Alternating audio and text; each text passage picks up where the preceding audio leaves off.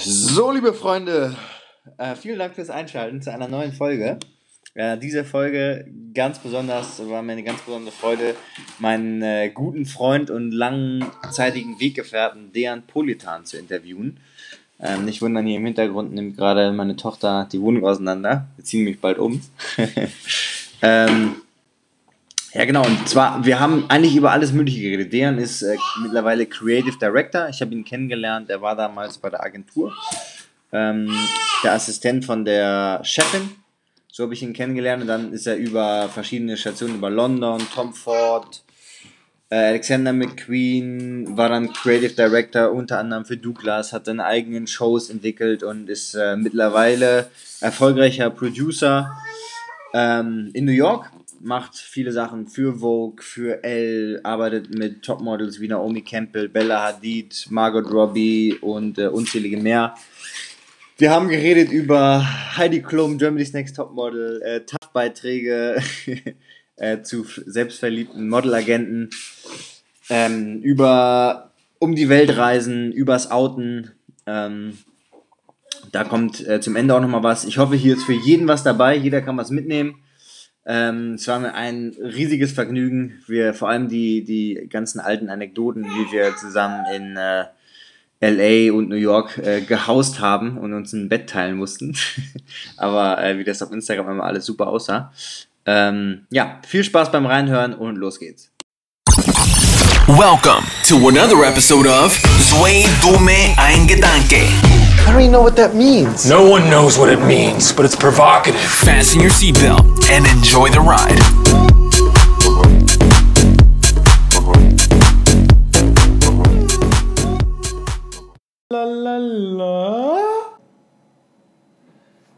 So, herzlich willkommen zu einer neuen Folge von Zwei Dumme Ein Gedanke. Dejan hat gerade schon gefragt, ähm, was das wie nochmal unser Podcast heißt. Äh, damit habe ich auch direkt unseren Gast verraten. Und zwar haben wir heute zu Gast Dejan Politan, einer meiner besten Freunde. Und ähm, ja, Dejan, am besten stellst du dich einmal kurz in äh, zwei Minuten selbst vor. Wer du bist, was du machst. Äh, ja. Warum, soll, warum sollten wir, dich, wir dir hier zuhören? Ja, Stefan, ich glaube, mit, mit zwei Minuten äh, tust du mir schon keinen Gefallen hier. Du weißt, ich baue meistens einen Satz innerhalb von äh, zehn Minuten erstmal halbwegs auf und dann hole ich aus.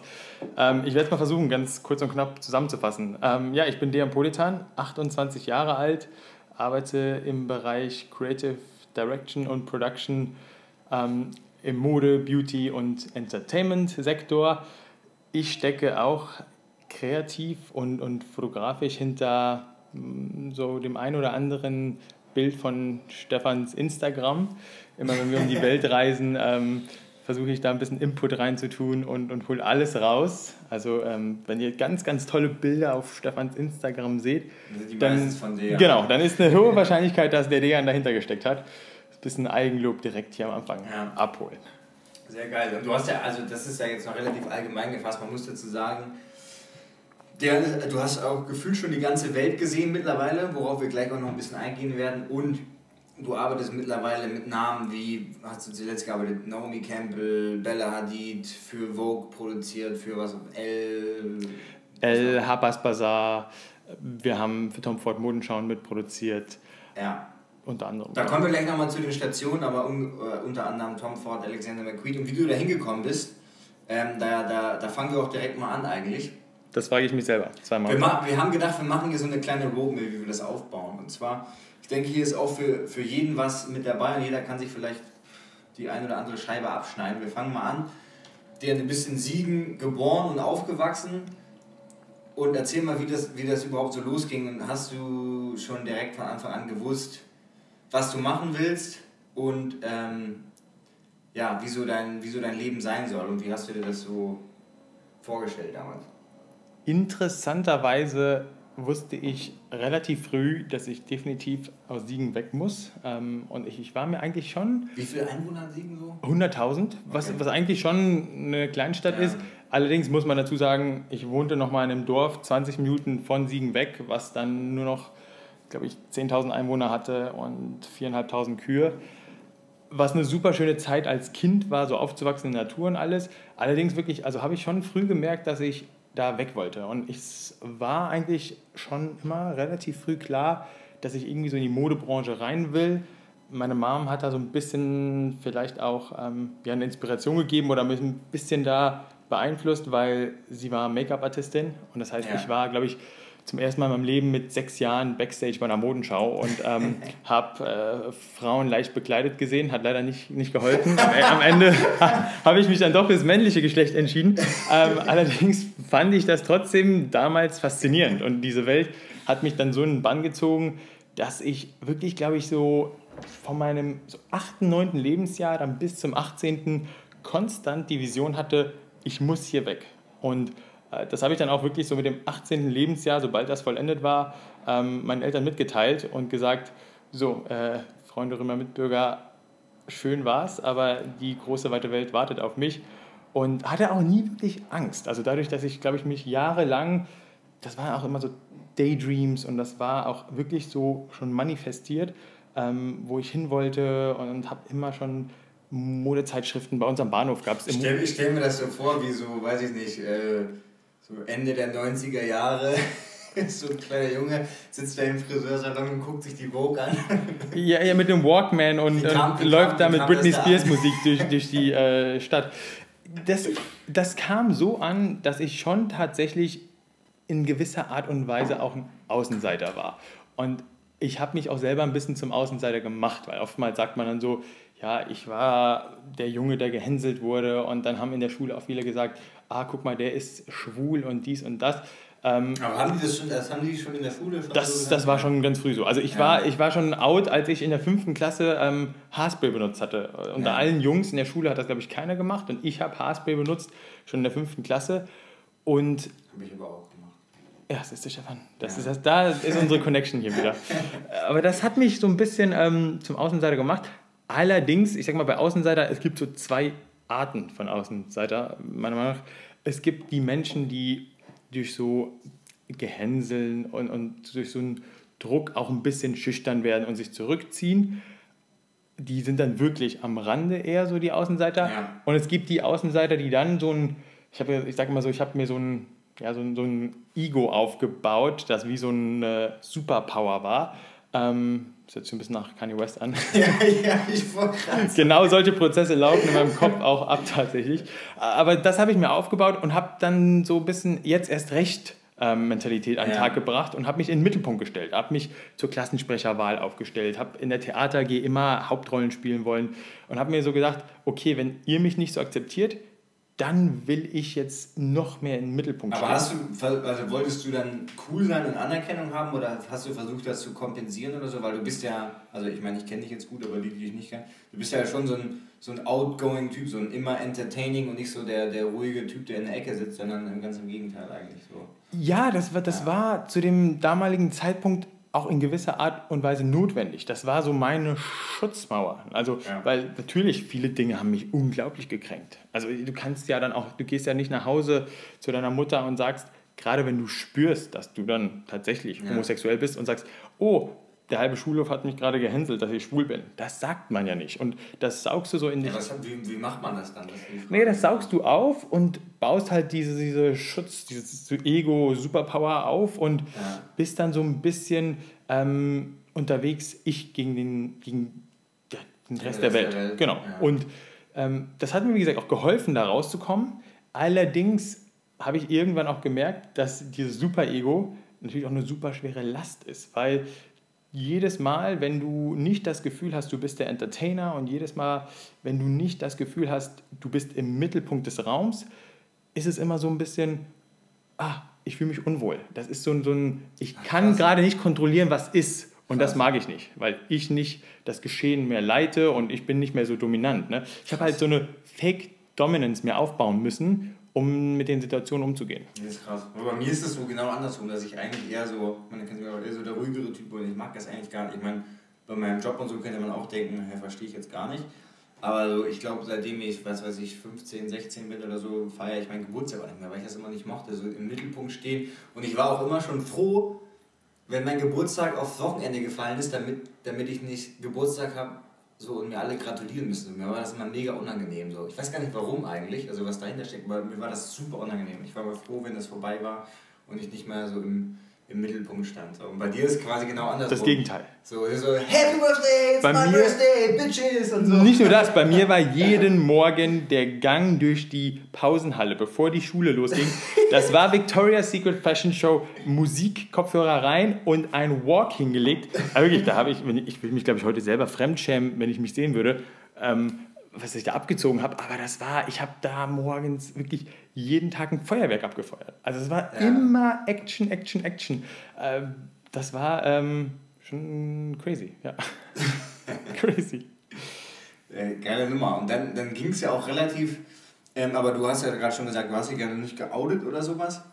Aber was ich auch echt, also vielleicht nochmal ganz kurz, wann hast du das denn das erste Mal so gemerkt, dass du, und wie war das dann? Hast du dann, hast du dann gedacht, ähm, weiß ich nicht, boah, das, ich versuche das jetzt auf Zwang, dass das nicht so ist, oder wie, wie ist das, wie können wir uns das vorstellen? Naja, also ich, ich glaube so, wenn man aufwächst in einem Dorf, wo Homosexualität Ja. eigentlich kein großes Thema ist, für mich war immer so ein bisschen, ähm, ich habe das schon relativ früh gemerkt, glaube ich, wirklich mit so acht, neun Jahren, dass, dass ich da so eine sexuelle Anziehung eher zum männlichen Geschlecht habe. Allerdings, was dann interessant war, ich habe ja nie so gesehen in meiner Umgebung, wie zwei Männer als- als wie Paar. jemand lebt, ja. Genau, wie, wie Ja. homosexuell leben. Das Einzige, was ich gesehen habe, war dann wirklich eigentlich, ich weiß nicht, ob das jugendfrei ist, aber, aber Pornofilme. Ne? Und das war dann immer so ein bisschen, man hat sich dann so ein Porno angeguckt. Ähm, ich weiß noch, das war eigentlich so der peinlichste Moment in meiner Kindheit. Ich habe irgendwann mal, glaube ich, Carsten Spengemann oberkörperfrei irgendwo auf Google gegoogelt. Und damals war es noch mit so einem Modem ISDN. Da hat so ein Bild wirklich so fünf Minuten geladen. Und dann konntest du auch den Browser nicht zumachen, weil immer dieser Regenbogen von Windows 95 da war. Und mein Bruder hat das dann das ganze Haus posaunt. So, oh mein Gott, Digga hat einen nackten Mann auf seinem PC. Und das war dann so, glaube ich, so vier Tage lang, ähm, ja, da war, äh, Unangenehm. da war, ja, da war Kroatien in Not. Ähm, und das war für mich dann immer so ein bisschen auch jedes Mal, nachdem ich so in Kontakt damit war, habe ich mir gesagt, okay, das war's jetzt. Ich bin jetzt nicht mehr schwul. Also ich habe mir jetzt versucht, immer so auszureden. Ja. Ähm, das hat dann auch wieder so eine zweite Maske mit sich gebürgt. Die Leute denken, ich bin ja hier ein psychischer äh, Schwerstfall. Aber nein, also das hat wirklich so... Aber direkt richtig einsteigen. Ja, ja, direkt die Hard Facts, weil Ja. das hat dazu geführt, ich, du, ich musste mich äh, so mit 18, 19 richtig schön, bevor ich halt äh, weggegangen bin aus Siegen, immer richtig schön abfüllen mit meinen ganzen äh, Kumpels. Und dann abends im Club musste ich da die ganzen Mädels küssen. Weil das war immer so, okay, Also es hast- darf halt keiner gemacht? merken. Ja, natürlich. Also du, der hättest mich immer sehen müssen. Ich habe da eine nach der anderen abgefangen. Ne? Ja. Und äh, das war dann natürlich auch wieder übertrieben. Und das war alles so ein bisschen, ja, ich glaube, das, ich weiß nicht, ob mir das jemand abgenommen hat. Also ich glaube, als ich mich dann tatsächlich geoutet habe, was ja dann offiziell erst einige Jahre später, war, mit da kommen wir- 23. Da kommen wir dann Genau. gleich zu, der Station, da sind noch ein paar dazwischen, aber in London war das dann. Da war auch keiner mehr so großartig überrascht. Also die meisten waren so. Hast, als, du, als du mir das erzählt hast, war so, ja, okay. Ja, genau. Also die meisten waren so, ja, gut, habe ich mir eh schon gedacht bei dir. Ja, aber ganz ehrlich, das war mir völ- völlig, völlig egal. So, ich habe mir da auch nie Gedanken drüber gemacht. Ähm, aber ich finde das, ja, das ist krass, weil ich kenne das ja auch vom Dorf. Und mir fällt ja jetzt auch keiner ein, der so offen als Schwuler damit so gelebt hat. Und die meisten, die dann irgendwie von, aus dem Bekanntenkreis oder Freundeskreis oder von, von Freunden, die Brüder oder was auch immer, die dann ähm, schwul waren und sich irgendwann geoutet haben, sind aber auch erstmal alle in die große weite Welt, nach Berlin, nach Hamburg, nach sonst wo. Und dann da und um sich dann da ausleben, weil du kannst dich ja aus in so einer kleinen Stadt, weißt das ja auch direkt hier und ich glaube, da kannst du dich auch gar nicht so entfalten. Aber dann ging's, wie ging es für dich weiter? Du bist dann, ähm, erste München. Station war eigentlich ähm, München dann, also gar, nicht, also gar nicht mal so weit, aber schon mal eine, eine deutsche Groß, Großstadt. München, Modelversuch. Habe ich hier auf dem Blatt Papier stehen. Erzähl mal, genau. wie, kam es denn dazu? Ihr könnt euch auch mal hier, alle, die hier zuhören, ob ihr auf Männlein, Weiblein steht, was auch immer, guckt euch gerne auch mal Deans Profil an, das wird auf jeden Fall auch verlinkt. Ähm, Wir können auch ein paar äh, Model-Fotos von mir mal gerne zeigen. Model, Das genau, die Modelfotos, äh, die ich von der gesehen habe, sind absolut, also der, der Junge hat es wirklich gelebt. Der, Also das, wenn es Germany's Next Topmodel für Männer gäbe, ich hätte da ganz schön also weit komplett vorne abgeräumt. Kompletten Einsatz. ich habe da so ein Bild von mir vor Augen, wie der, ich glaube, es war so eine Berghütte, wo du so das alte, das alte Brackwasser trinkst und über den Körper rüber Ja, ich wusste da auch schon mit dem Model relativ schnell, ähm, ich, ich weiß es nie vergessen, wie ich ne, ne, der Mutter, also von meinem besten Kumpel, der Mutter, habe ich gesagt, ich werde jetzt modeln. Und dann hat sie mich angeguckt und hat gesagt, okay, mit welchem Gesicht? und das, äh, bis heute werde ich den Satz nie vergessen. Und so war es dann auch relativ schnell, habe ich dann auch da gemerkt, so, ich war in Mailand auf einem Casting für Dolce Gabbana ich glaube, ich war Nummer 430. Ab der Nummer 400 haben die die Leute nicht mal mehr reingelassen ins Gebäude. Also wirklich, da haben die, die, du wurdest nicht mal zum Casting-Direktor ja. gelassen. Der Security hatte ich schon nach Hause abgewimmelt. Ja. Und da wurde mir auch schnell klar. Der Security. Junge, mach dich vom Acker. Genau, Junge, mach dich vom Acker.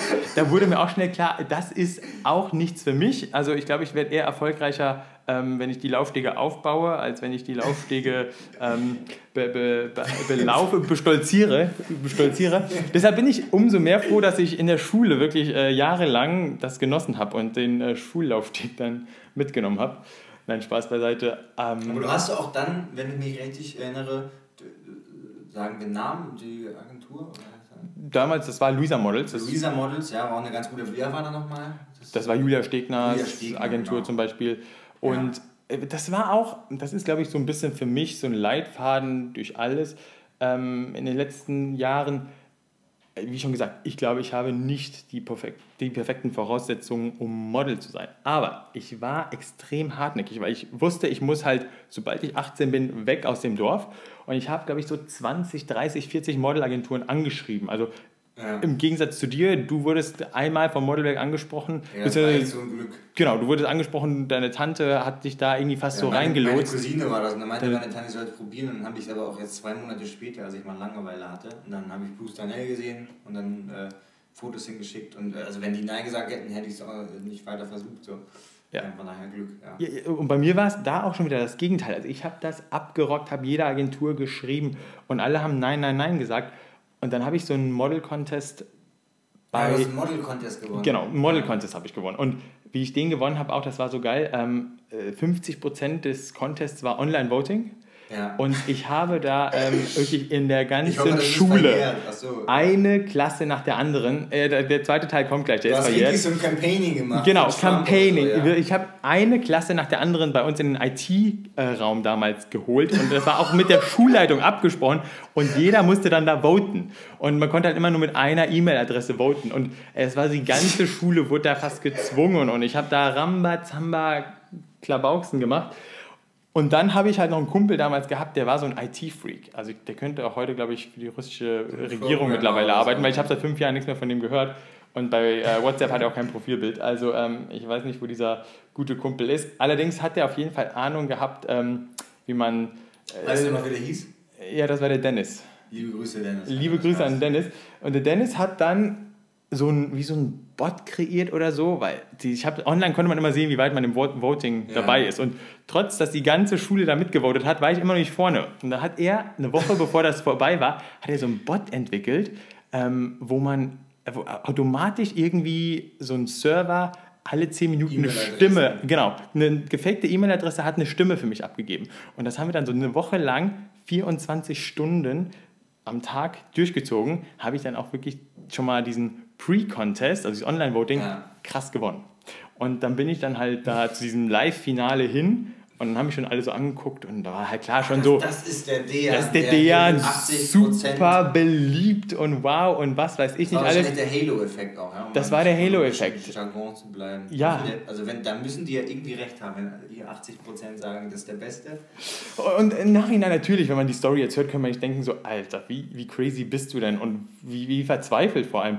Ich finde es eigentlich ganz lustig, weil das zeigt mir wieder so, wo ein Wille ist, ist ich auch ein Weg. Ich wollte gerade sagen, ja, das kann man ja echt über, über also wenn man es wirklich will, muss man ja auch die Eier zu haben, dann komplett mit der, mit der Schulleitung das abzusprechen. Ja, und dann, und dann so Campaigning zu machen, dass alle kommen. Und genau, und dann auch mit Dennis da, mich da einfach hinzusetzen und... Äh, Warum hat der das gemacht, by the way? Äh, der war so ein IT-Geek, also jetzt muss man es ja, positiv sagen, IT-Experte. Ja. Und der konnte das halt super. Und ich habe ihm das gesagt, und ich habe irgendwie zu ihm gesagt, ja, ich habe immer nicht genug Stimmen. Und dann hat er halt das so ein bisschen ins Spiel gebracht. Ja. Und da war ich natürlich, ohne nachzudenken, äh, dass das moralisch und ethisch vielleicht nicht korrekt ist, war ich so, ja, alle Mittel sind mir recht. Ähm, Und dann habe ich da natürlich auch im Live-Finale nochmal alles gegeben. Also ich glaube... Äh, Musstest du dann auch so wie bei Germany's Next Topmodel den Laufsteg hoch und runter laufen? Nee, wir hatten zwei Shootings. Ähm, ein Shooting war wirklich in normalen Klamotten, das andere war in Bademode. Äh, Du, Bademode-Shooting, da wusste ich, da habe ich nichts zu melden. Also da- damals hatte ich sogar noch eine, eine Hühnerbrust.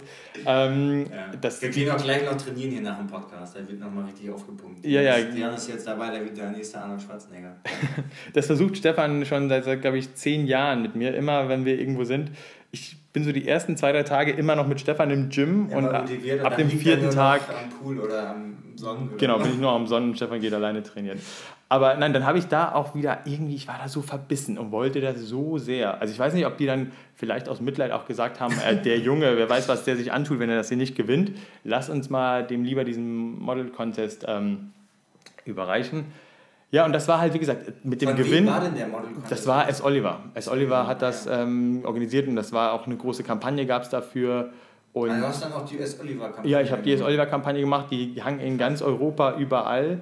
Ähm, das war auch ganz cool. Mein Haarschnitt da war leider nicht so cool. Ähm, aber Vielleicht können wir ja die Bilder nochmal rauskramen. ja, auf jeden Fall, die habe ich sogar noch. Die ist Ja, ähm, gut aufbewahrt in meinem Archiv, wie, wie alles. Ja, und dann habe ich meinen Eltern auch ganz schnell klar gemacht, ich habe diesen Model-Contest gewonnen und ich war in der Oberstufe, 12. Klasse. Und Ja. ich musste ja eigentlich noch ein Jahr weitermachen, um mein Abitur zu bekommen. Ja. War aber schon so entschlossen. Ich so, Mama, Papa, ich habe jetzt diesen Modelvertrag in der Tasche, ich gehe nach München. Ich breche die Oberstufe nach der 12 ab, dann habe ich halt nur ein Fachabi, das reicht mir. Und da auch meine Eltern, ich weiß, das war natürlich nein, no-go, das wird nicht gemacht, Ja. die ersten drei Wochen. Ja, nach, ab, der vierten, ab der vierten Woche haben die mit mir bei äh, Immobilien Scout WGs gesucht. Und das war auch schon wieder, also ich war da sehr, sehr, sehr überzeugt von.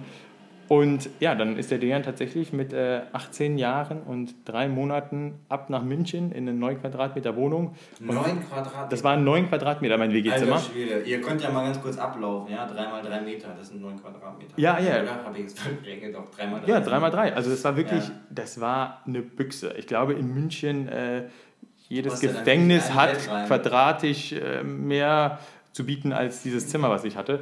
Ähm, und das war aber ganz cool, weil wie gesagt, von da bin ich dann halt ab und zu mal nach Mailand und nach Paris.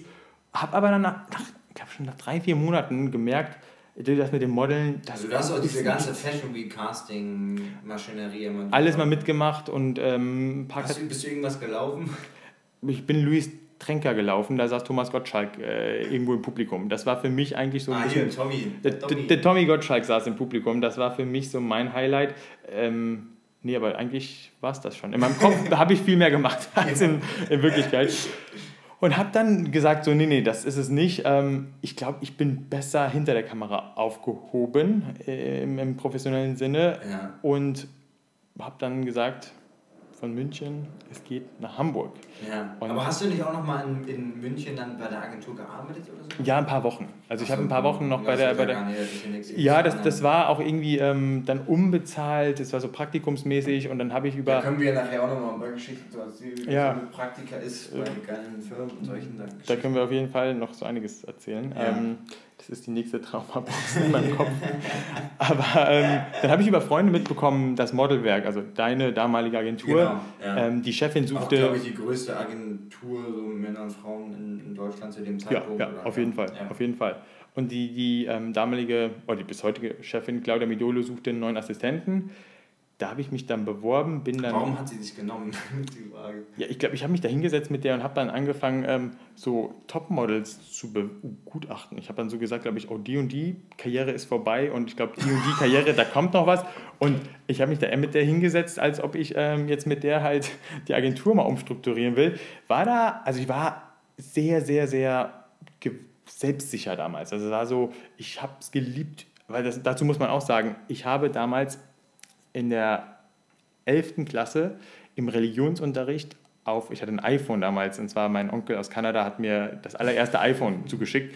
Und ähm, das hatte ich im Religionsunterricht dann hinten auf meinem Schoß und habe mir Victoria's Secret Fashion Show angeguckt. Und ähm, dann hat mir eine Lehrerin das mit, Wenn das der liebe Herrgott ja, der liebe Herrgott, aber ich dachte eigentlich, wo, wenn nicht im Religionsunterricht, kann ich was mit Engeln mir angucken? Also Das da, stimmt, da, da sind die stimmt. Victoria's Secret Angels doch perfekt Ja, aufgehoben. die Engel in, den, Strapsen und Bikini. Und Genau, also so wie, der Gott sie halt gesch geschaffen hat, meine Religionslehrerin sah das anders, die Schulleitung sah das auch anders. Ähm, aber Krass, wurdest du dann direkt so verwarnt? Oder? ja, das, ich musste dann da hoch und ich glaube, ich musste da sogar eine Strafe zahlen. Es ging ja über Arnsberg und so. Also Arnsberg war unser Schulbezirk, das Ja. Ministerium. Und das soll aber eigentlich nur sagen, dass ich ähm, sehr, sehr viel wusste über Models. Also ich hatte wirklich ein großes Knowledge und bin dann, dann wie gesagt, als 19-Jähriger in dieser Agentur als Assistentenjob und habe dann aber mit der Ich schon... finde es auch geil, wenn du da mit so einer Attitude reingehst und sagst, ja, ah, hier, die, bei der ist Karriere ist vorbei. Ja, und ich weiß auch, das war wirklich eine tolle Unterhaltung, weil sie hat dann so zu mir gesagt, nee, ich glaube nicht, sie hat das und das gemacht. Da meinte ich so, ja, aber ähm, die und die Marke ist jetzt auch nicht mehr das, was die war. Von daher hatte diese Kampagne gar nicht mehr diesen Stellenwert. Und ich weiß noch, am Ende hat sie dann gesagt, ja, wann kannst du eigentlich anfangen? Ähm, und da war ich so, okay, ich, ich bin hier, ich kann sofort ab nächster Woche loslegen. Oh, hier klingelt's. Warte mal, wir müssen einmal kurz Pause. So, da sind wir wieder. Wir mussten hier einmal äh, was abfertigen.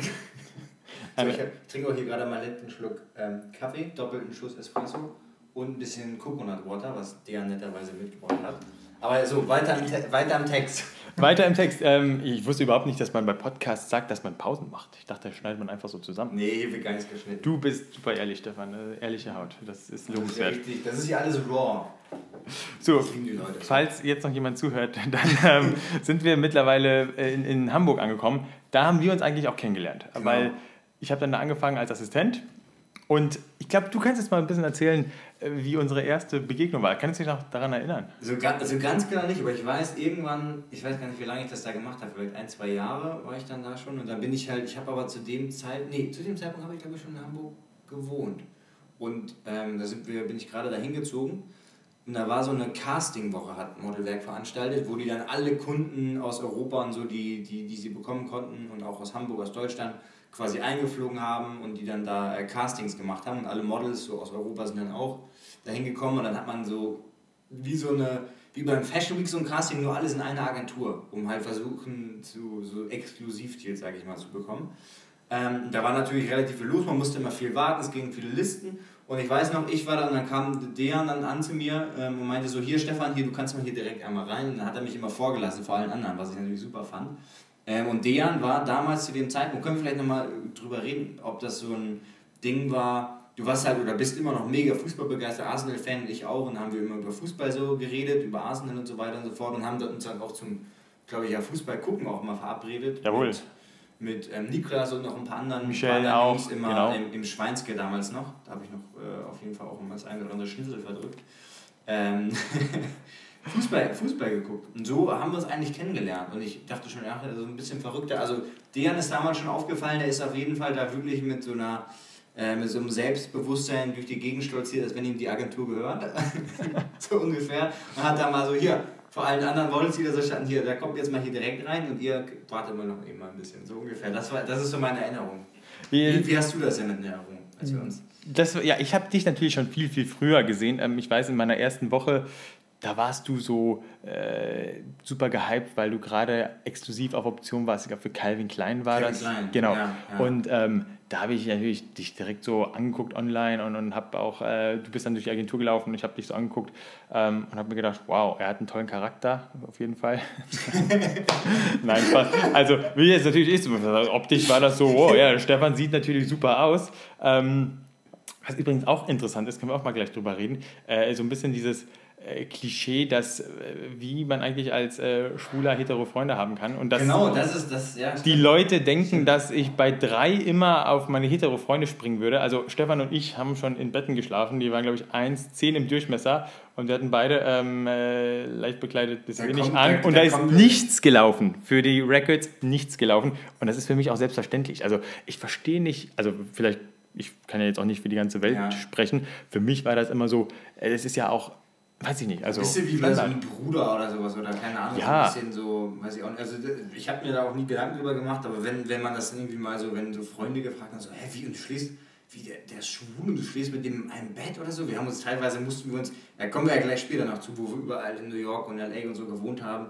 Teilweise musste ich dir Unterhosen ausleihen. Schabracken für irgendwie 5.000, 6.000 Euro. Ja, Schabracken, und ja. dann, dann mussten wir uns halt, Neil, unser, äh, unser Kumpel, war zum, teilweise auch noch mit dabei, und dann mussten wir uns irgendwie Bettdecken teilen oder so. Also wir haben wirklich da gehaust. Äh, gehaust teilweise. Also zwar auf der, so gefühlt auf der Fifth Avenue in New York, aber äh, gegenüber von einer abgebrannten Kirche und irgendwie das ganze Haus war schräg und Und nachts gab es immer Streit mit der Klimaanlage. Ich weiß noch, ey, ich habe Ja. immer gesagt, wenn diese Klimaanlage an ist, dann äh, fliegen hier Fetzen im Haus, weil ich wollte äh, irgendwie die Klimaanlage nicht mehr anhaben damals. Ja. Das war immer ein lustiges Streitthema. Ähm, aber das war so, ähm, ja, eigentlich der Fußball hat uns so connected. Und das ist auch eigentlich, da bin ich so ein bisschen, ich habe eben gesagt, ich bin viel geprägt von meiner Mutter. ja. Die andere Hälfte von mir Von ist, Dad, genau, von meinem Dad. Von hier Sportfreunde 7, hier die, die Fußballfreunde unter euch. Genau, der war professioneller Fußballspieler, Torwart und, und ich habe in der Jugend auch als Torwart äh, Fußball gespielt und das hat uns so ein bisschen connected, was ich Ja. ähm, auch ganz cool finde,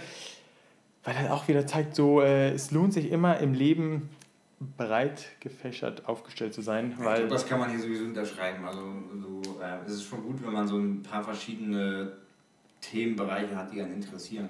Ja, auf jeden Aber Fall. so, ja, so haben wir uns kennengelernt. Da waren wir beim Schweinziger Fußball gucken, da waren immer noch ein paar, so Niklas war oft dabei, hier lieben Gruß Niklas, falls du das hörst. Ähm, dann noch ein paar andere Jungs teilweise, so, dann hat man mal, für mich war das auch noch ganz gut, weil da habe ich es noch nicht so lange gemacht und dann immer so Englisch sprechen, wenn andere dabei waren, dann sprichst du halt, halt nur Englisch, weil sonst versteht halt keiner was. Und das war für mich immer schon so weird, wenn wir dann da so saßen und auf Englisch über Fußball reden, das war für mich immer ganz komisch, weil ich habe halt Englischunterricht gehasst, aber ja, mittlerweile geht es ganz gut. das, das habe ich ja dir eben auch in der Pause gesagt, ich finde es eh gerade so angenehm, hier auch mit dir auf äh, Deutsch zu sprechen, obwohl wir beide jetzt seit zehn Jahren ja eigentlich so äh, im Beruf überwiegend Ja. Englisch reden. Ich finde es immer noch angenehmer, einfach auf Deutsch zu reden, weil mit dem Englischen, ich finde, der Humor kommt nicht so ganz rüber. Die Betonung und der Ausdruck und alles. Du fühlst dich immer trotzdem so ein Ticken noch unwohl. Ne? Und so im Deutschen, vielleicht hau ich das äh, Ding hier ähm, Kommen mal die Sachen einfach raus. Auch raus. Man fühlt sich wohler. Ja, und dann, Stefan? Dann haben wir uns, genau, dann haben wir uns da öfter gesehen und immer mal ähm, Fußball geguckt und solche Sachen. Und in der Agentur sowieso gesehen. Und dann weiß ich noch, hast du mir irgendwann so erzählt, aber ich glaube auch nicht so ganz offiziell, dass du ja ab, äh, weiß ich nicht, Juli oder so, studiere ich ähm, in London. So. Äh, Genau, Was also- nochmal genau, wie hieß nochmal das Studium und wo? Das ist, auch- war das London College of Fashion. Kannst du mal sagen, wer hat da noch so studiert? Also, ähm, ja, das ist das eine ganz berühmte Uni, genau, da hat Stella McCartney Michael, mein guter studiert. Freund Michi Michalski. Michi, wenn du das hörst. liebe Genau. Michalski, Alexander McQueen, Jimmy Choo, ein ganz äh, berühmter Schuhdesigner. Das haben also eine renommierte Schule und ich war dann ein Jahr beim Modelwerk und dann habe ich da so den Absprung ähm, Ja. auch anvisiert, weil ich noch mehr wollte. Das war halt, zu der Zeit war ich so, ähm, ja, das war eigentlich schon getrieben. Du kannst ja vielleicht einmal, also ein, zwei Sätze noch dazu äh, sagen, also man, außer dass man jetzt äh, kontrolliert, wer wie in der Schlange beim Casting steht, was macht man denn so als, als Assistent von einer Besitzerin von so einer, ja, einer der Top-Agenturen, sage ich mal? Was, was, was macht man da so? Das muss ich ehrlich sagen, ich bin sehr, Darfst du sehr, das sagen? Ich weiß nicht, ob du das... ja, ich bin mit Claudia nach wie vor sehr gut befreundet. Ich muss Ja. jetzt aufpassen. Alles, Ja. was ich hier sage, kann gegen mich äh, gewertet werden. Nein, ich muss das, wirklich. was du sagen kannst, was macht man da so? Ja. Das ist eine sehr, sehr gute Lebensschule vor allem gewesen, weil du bist natürlich sehr involviert in eigentlich fast allen Themenbereichen, die eine Agenturchefin abwickelt. Du als Assistent bereitest wichtige E-Mails vor, du bereitest wichtige Geschäftsreisen mit vor, ähm, man koordiniert Castings und natürlich hatte Claudia als Agenturchefin mit immer auch die teuersten und hochwertigsten Kunden und Anfragen. Das heißt, wir haben ja auch immer direkt mit den, als Assistent mit den Topmodels gearbeitet und ähm, waren Die dann auch teilweise betreut, wenn die mal Genau. in Hamburg waren. teilweise also- betreut und äh, teilweise versucht für Rina Scheik Flüge umzubuchen. Äh, das werde ich Ja. auch nie vergessen, wie wir sie, glaube ich, mit dem Hast Lufthansa. du da so ein, zwei Anekdoten, die du mal so erzählen kannst so aus, der, aus der Zeit von irgendwelchen, wie das so ist? Weil ich glaube, viele unterhalten, oder wie ist das so mit so Topmodels, die man vielleicht kennt, so zu arbeiten? Zumindest zu der Zeit so als Modelagent. Ja, es, es ist schon manchmal so ein bisschen wie, ähm, wenn man so Videos oder Ausschnitte von, von der Wall Street sieht ähm, oder von so einem Börsenpaket, weil es ist sehr hitzig und es Ja. ist halt einfach so ein internationales Topmodel hat ja nicht nur einen Agenten, es hat ja sechs, sieben, acht Agenten auf der ganzen Welt, große Ja. Agenturen, die die vertreten. Und das ist wirklich so tagtäglich glühen da die Leitungen und jeder versucht dich irgendwie ähm, zu buchen. Ich weiß, mit Irina Scheik haben wir, glaube ich, so einen verrückten Flug organisiert, weil sie musste in New York eine große Kampagne schießen. Ich würde jetzt mal sagen, ich bin nicht 100% sicher, aber das war für Armani. Ja. Und wirklich, glaube ich, am nächsten Tag musste sie auf den Seychellen Sports Illustrated schießen. Und wir haben die, glaube ich, da äh, über Nacht durch die halbe Welt da gescheucht und teilweise mit so 30, 35 Minuten Connection Flights. Also wirklich, die musste, glaube ich, auf drei oder vier Flüge Ja. ähm, und am Ende noch so ein kleiner Privatflug, damit sie da auf so eine mini kleine Insel hinter den Seychellen Und wenn gekommen ein ist. Flieger zu spät kommt, Wäre das ist, ganze Ding ist hochgeflogen. Schwierig. Ja. Genau, und das war also, das werde ich nie vergessen, das war schon so ein, so ein Drahtseilakt. Ähm, und du arbeitest natürlich auch auf diesem Niveau mit unglaublich starken Persönlichkeiten. Also das hast du dann auch immer gemerkt. Du hast dir Ja. super detaillierte Pläne ausgedacht und dann hast du das dem Model oder dem Agenten ähm, vorgestellt in New York, wie der Job dann ablaufen soll. Und die haben dann innerhalb von ähm, 0,5 Sekunden alles vernichtet und haben dann äh, gesagt, äh, nee, genau. Also einfach nur No. Und No heißt dann auch No. Und ähm, das war dann schon ja, eigentlich interessant zu sehen, wie die Branche krass, funktioniert. ja. Ja, ja. Ich meine, das sind so junge, teilweise auch junge Mädels noch so.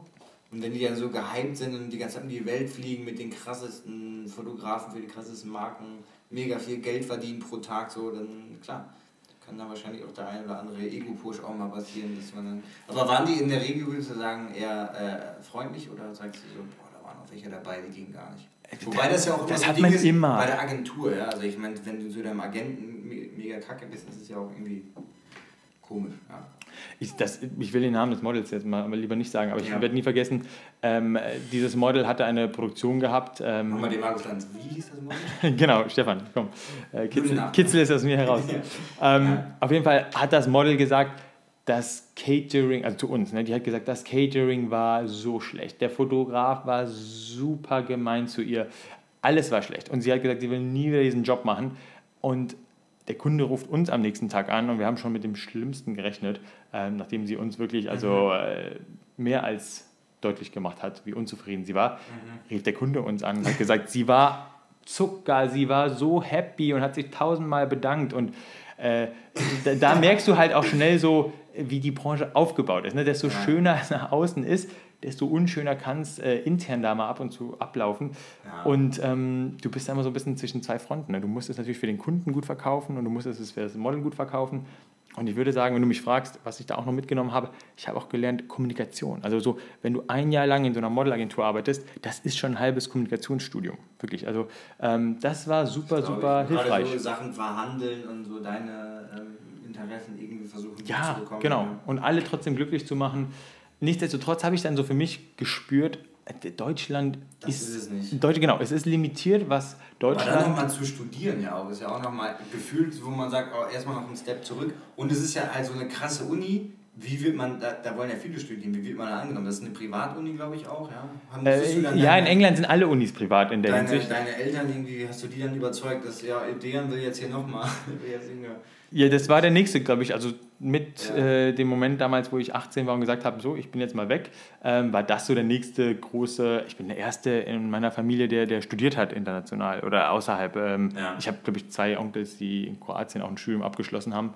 Das ist aber, glaube ich, in Deutschland äh, vergleichsweise so ein, so ein Wochenendseminar. ich will jetzt keiner kroatischen Uni zu nahe treten, aber äh, das ist mir ein bisschen äh, suspekt teilweise. Ich rede hier natürlich von, von, von 20 Jahren. Ne? Also, heutzutage sind die Standards da deutlich besser. Die Bildzeitung schreibt, Dejan Politan, kroatische Universitäten sind ein Wochenendseminar. Okay, weiter geht's. Ja, also äh, genau, schnelles Thema wechseln. Auf jeden Fall, ähm, das war, glaube ich, also meine Mutter war da wieder relativ schnell auf, auf meiner Seite und hat gesagt, ja, wir unterstützen dich dabei und ähm, haben mich dann dahin gepusht. Und in London war das für mich dann so ein bisschen äh, ja, das Leben auf der Überholspur. Da habe ich so drei Jahre lang ein Praktiker nach dem anderen abgesagt, abgesahnt. Ich hatte das erste Praktikum in man der muss Tasche. Ja mal, man muss sich ja auch mal reinziehen. Ne? Das sind halt, du kannst ja gleich mal so ein paar Namen sagen, wo du es gemacht Ja, hast. ja. Die, sind, also die haben sich echt gewaschen und da, da wollen natürlich alle, die da irgendwie studieren, mit dir allein im Studiengang, es sind ja so viele, und jeder von denen wird sich gefühlt auf diese Marken da bewerben, auf so ein, Stu äh, auf ein Praktikum. Die nehmen vielleicht ein, zwei an oder so. Ja, ja. da bin ich aber auch mit so einer gewissen, ich würde das nicht Naivität nennen, aber ich war sehr unbefangen, weil ich bin, also es war aber auch wahrscheinlich dieser Wille. Ne? Dieser Wille Ja. war auf der einen Seite super stark, aber auf der anderen Seite war es für mich auch, es gab eigentlich nie einen Plan B. Es war, das, du sagst halt immer, klar, der Sprung von Hamburg nach London war groß, aber es gab nie einen Plan B. Also ich habe mir nie Gedanken gemacht, was, wenn das nicht klappt. Ich war immer eigentlich überzeugt, das wird klappen. Und in London, ich weiß halt, vor dem ersten Schultag hatte ich schon mein erstes Praktikum mir gesichert, weil wir hatten so eine Einweihungsparty abends Ja. gehabt und da bin ich an so eine super verrückte Maus geraten. Ähm, ich, ich muss- auch vorstellen, ich äh, in London da große Uni-Party mit, mit tausend Leuten ähm, und dann gerate ich da an so eine Amerikanerin. Ja, also wirklich, also ich wusste nicht, nach einer halben Stunde soll ich jetzt hier weglaufen oder ist das hier, ähm, ist das hier part of the, the show?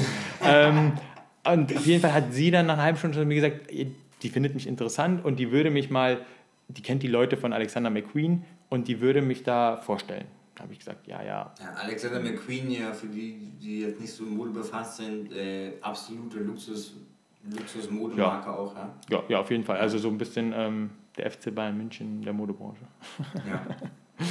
Und da habe ich dann tatsächlich auch drei Tage später einen Anruf bekommen von den Leuten von Alexander McQueen, die dann gesagt haben, ja, willst du nicht auch mal äh, vorbeikommen auf ein Vorstellungsgespräch? Wir suchen tatsächlich einen Praktikanten. Ich bin dann dahin und das war ähnlich wie beim Modelwerk. Ich habe dann da angefangen, auf einmal zu reden über... Zu sagen, wie die die Strategie ändern. Ja, ja, und ich habe da Visionen, als ich habe gesagt, Alexander McQueen hat Planeten erschaffen, wo Leute mit, mit Mode, Kunst leben können und habe da also wirklich einen Stuss Da teilweise ganz erzählt. kurze Frage, wo holst du das her, so ein Selbstbewusstsein? Weil, weil ich, Das weiß ich auch ich nicht. könnte das nie im Leben. Also wie, Äh, Das ist ja die große Frage, die wir uns beide tagtäglich stellen, was so manchmal aus meinem Gehirn rauskommt.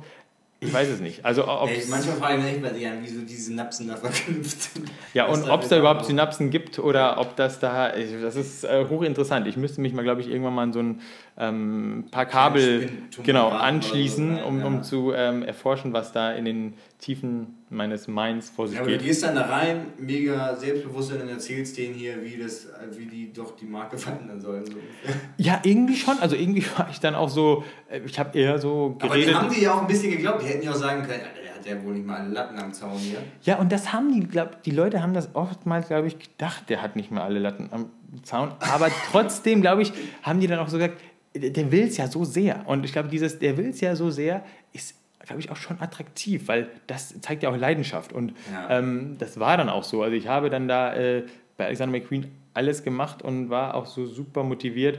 Und von da bin ich dann zu einem Praktikum auf Gucci gesprungen und von da Ja. zu einer großen Werbeagentur. Wo du, teil, wo du teilweise dann ähm, Beyoncé Blumen gebracht hast und solche Geschichten. Ja, das, das war, äh, leider war die gute ähm, Beyoncé nicht im Hotelzimmer, es war ihre Assistentin zum Ah. damaligen Zeitpunkt, die im Hotelzimmer war. Und als ich geklopft habe und gehört habe, dass da äh, Schritte der Tür immer näher kamen, also da muss ich sagen, äh, da war ich alles andere als selbstbewusst und da da ist sagst mein... gleich mal Beyoncé dir die Tür auf und du kippst um. Ja, also wenn man seinen Herzschlag äh, spüren kann oder an einem Limit haben Ja. kann, dann war das in dem Moment. Ich glaube, ich war ja totaler Fan bis heute von Beyoncé, muss ich dazu sagen. Ich habe auch äh, jede Beyoncé-Doku, die es gibt, auf jeden Fall auch schon mindestens einmal geschaut. Und der. Ja, der Stefan wurde Und dazu alle gezwungen. Freunde auch, die, wo wir, wenn wir zusammen irgendwo gewohnt haben, wurde auf jeden Fall immer die eine oder andere Beyoncé-Doku geguckt.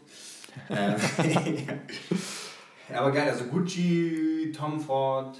Ähm, Alexander McQueen, genau. Tom, Tom Ford war so die letzte Station in London, ähm, die ich. Und was, was war so das Krasseste oder gab es da, weil du bist da ja auch wirklich, man muss sich das ja mal reinziehen, ist ja dann, sind ja teilweise dann, also von den Firmen die Headquarter, also das ist nicht irgendwie so ein Praktikum, dass du in so einem Store sitzt, sondern du bist wirklich da, wo die Entscheidungen für die Marke getroffen werden, wo Sachen geplant werden, da läuft dann Genau, genau. Tom Ford rum oder so, ja? Genau, also auch bei Gucci, das war Ja. ähm, die, die Northern European Zentrale da und wir haben da große Veranstaltungen koordiniert, wo dann alle aus äh, Mailand kamen und wie gesagt, Jennifer Lopez haben wir da angezogen, Beyoncé, Timbaland.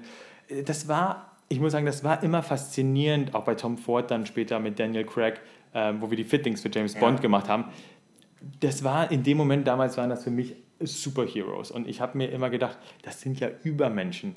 Heute schaue ich ein bisschen zurück und denke mir, das ist im Endeffekt auch nur ein Mensch. Ja. Und, und das, glaube ich, ist es ist cool, wenn man so ein bisschen schafft, ähm, da so ein bisschen diese wow, das ist ja was so mega Besonderes rauszunehmen, weil das sind auch ähm, im Endeffekt, die Leute sind da immer hochkonzentriert und du denkst immer, wenn so eine J-Lo da in einem Raum steht oder ein Daniel Crabb, da ist Show. Nein, das ist nicht. Das sind einfach hochkonzentrierte Menschen, die ihren Job professionell machen wollen.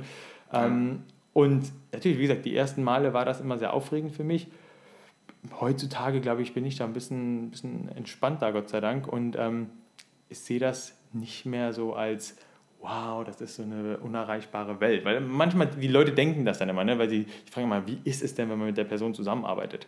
Sage Ja. ich, ja gut, die redet mit mir ganz normal und die möchte ein Glas Wasser Ja. und am Ende verabschiedet sie sich. So ist es halt. Also es ist eine ganz normale Kommunikation am Ende des Tages.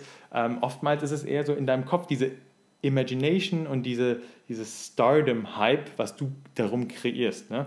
Ähm, aber wenn du einfach präsent bist und dir anguckst, was die Person macht, ist es so wie du und ich. Ja, das ist, ist auch verrückt. Da fällt mir nämlich auch so was ein, so dieses Anziehen und so. Da, da ähm, fällt mir nämlich auch so ein für, für so ein ähm, großes Event in, ich glaube, das war damals in Deutschland oder so, wurde ich auch, da war ich zu dem Zeitpunkt in New York und wurde dann, äh, sollte eingekleidet werden mit einem ähm, Taxido. Ja, und dann kam ich dahin, da wurde mir der Store genannt und so weiter und so fort. Und ich habe ja gerade schon erzählt, so Geburtstage und so sind mir schon unangenehm. Und dann kam ich dahin und dann kommt da so eine extra PR-Tante vom, vom Headquarter da in, in New York von, von Hugo Boss und dann mit dem, Verkäu äh, mit dem Verkäufer da. Und dann wurde alles so, wie, wie, wollen, wie, wollen, wie wollen sie denn aussehen, wie fühlen sie sich und dies und das. Und das war mir so unangenehm, weil die dann alles da rausholen und hier vielleicht das noch und so würden sie super aussehen. Und damit glänzen sie richtig auf dem roten Teppich und so. Und ich dachte so, eigentlich will ich nur also einen schönen Anzug, jetzt it so. Ich will gar nicht hier so auffallen mit weißen Anzug und so. Und, äh, oder Samtanzug oder keine Ahnung was. Ähm, aber das fand ich auch schon weird. Und dann, äh, die haben sich wahrscheinlich auch gedacht, so wer ist dieser Typ eigentlich? Aber so, ich denke mal, so geht es halt auch so Leuten wie Daniel Craig oder Greg, heißt der Craig oder Greg? Äh, Daniel Craig. Craig, Craig, glaube ich schon. Daniel Craig. Äh, Auf jeden Fall Mr. James Bond. Ich meine, die machen halt, wie du schon sagst, sie gehen halt hin, machen ihren Job, wollen einen vernünftigen Anzug anhaben und fertig ist er. Aber das ist halt auch so ein bisschen weird. So. Und, und die Leute schätze ich auch am meisten, die am Ende des Tages, das, das haben teilweise Leute wie Daniel, aber auch, auch Naomi Campbell später war das auch bei Produktion. Wenn Leute den, den Chefdesigner, den Starfotografen genauso behandeln wie den Assistenten am Set.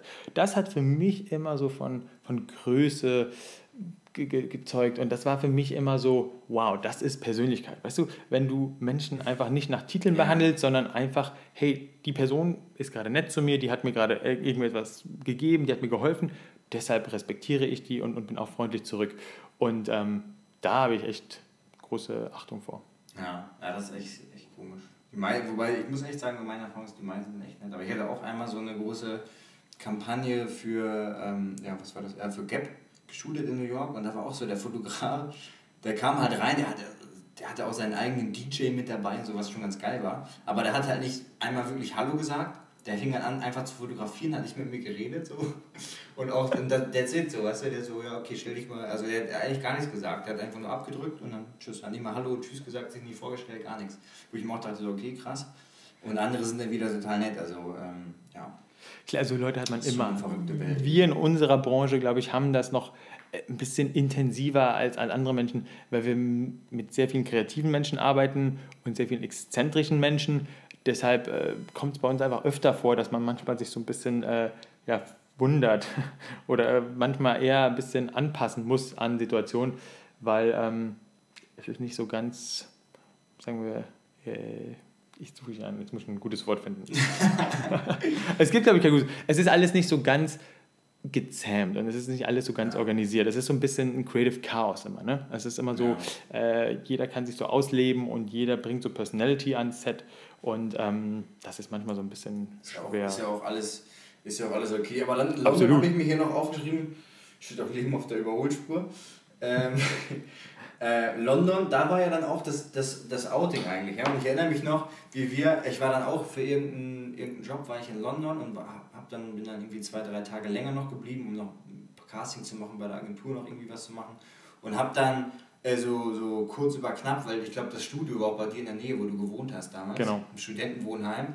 Und dann war war auch ganz geil, habe ich bei Dejan so ganz spontan gepennt.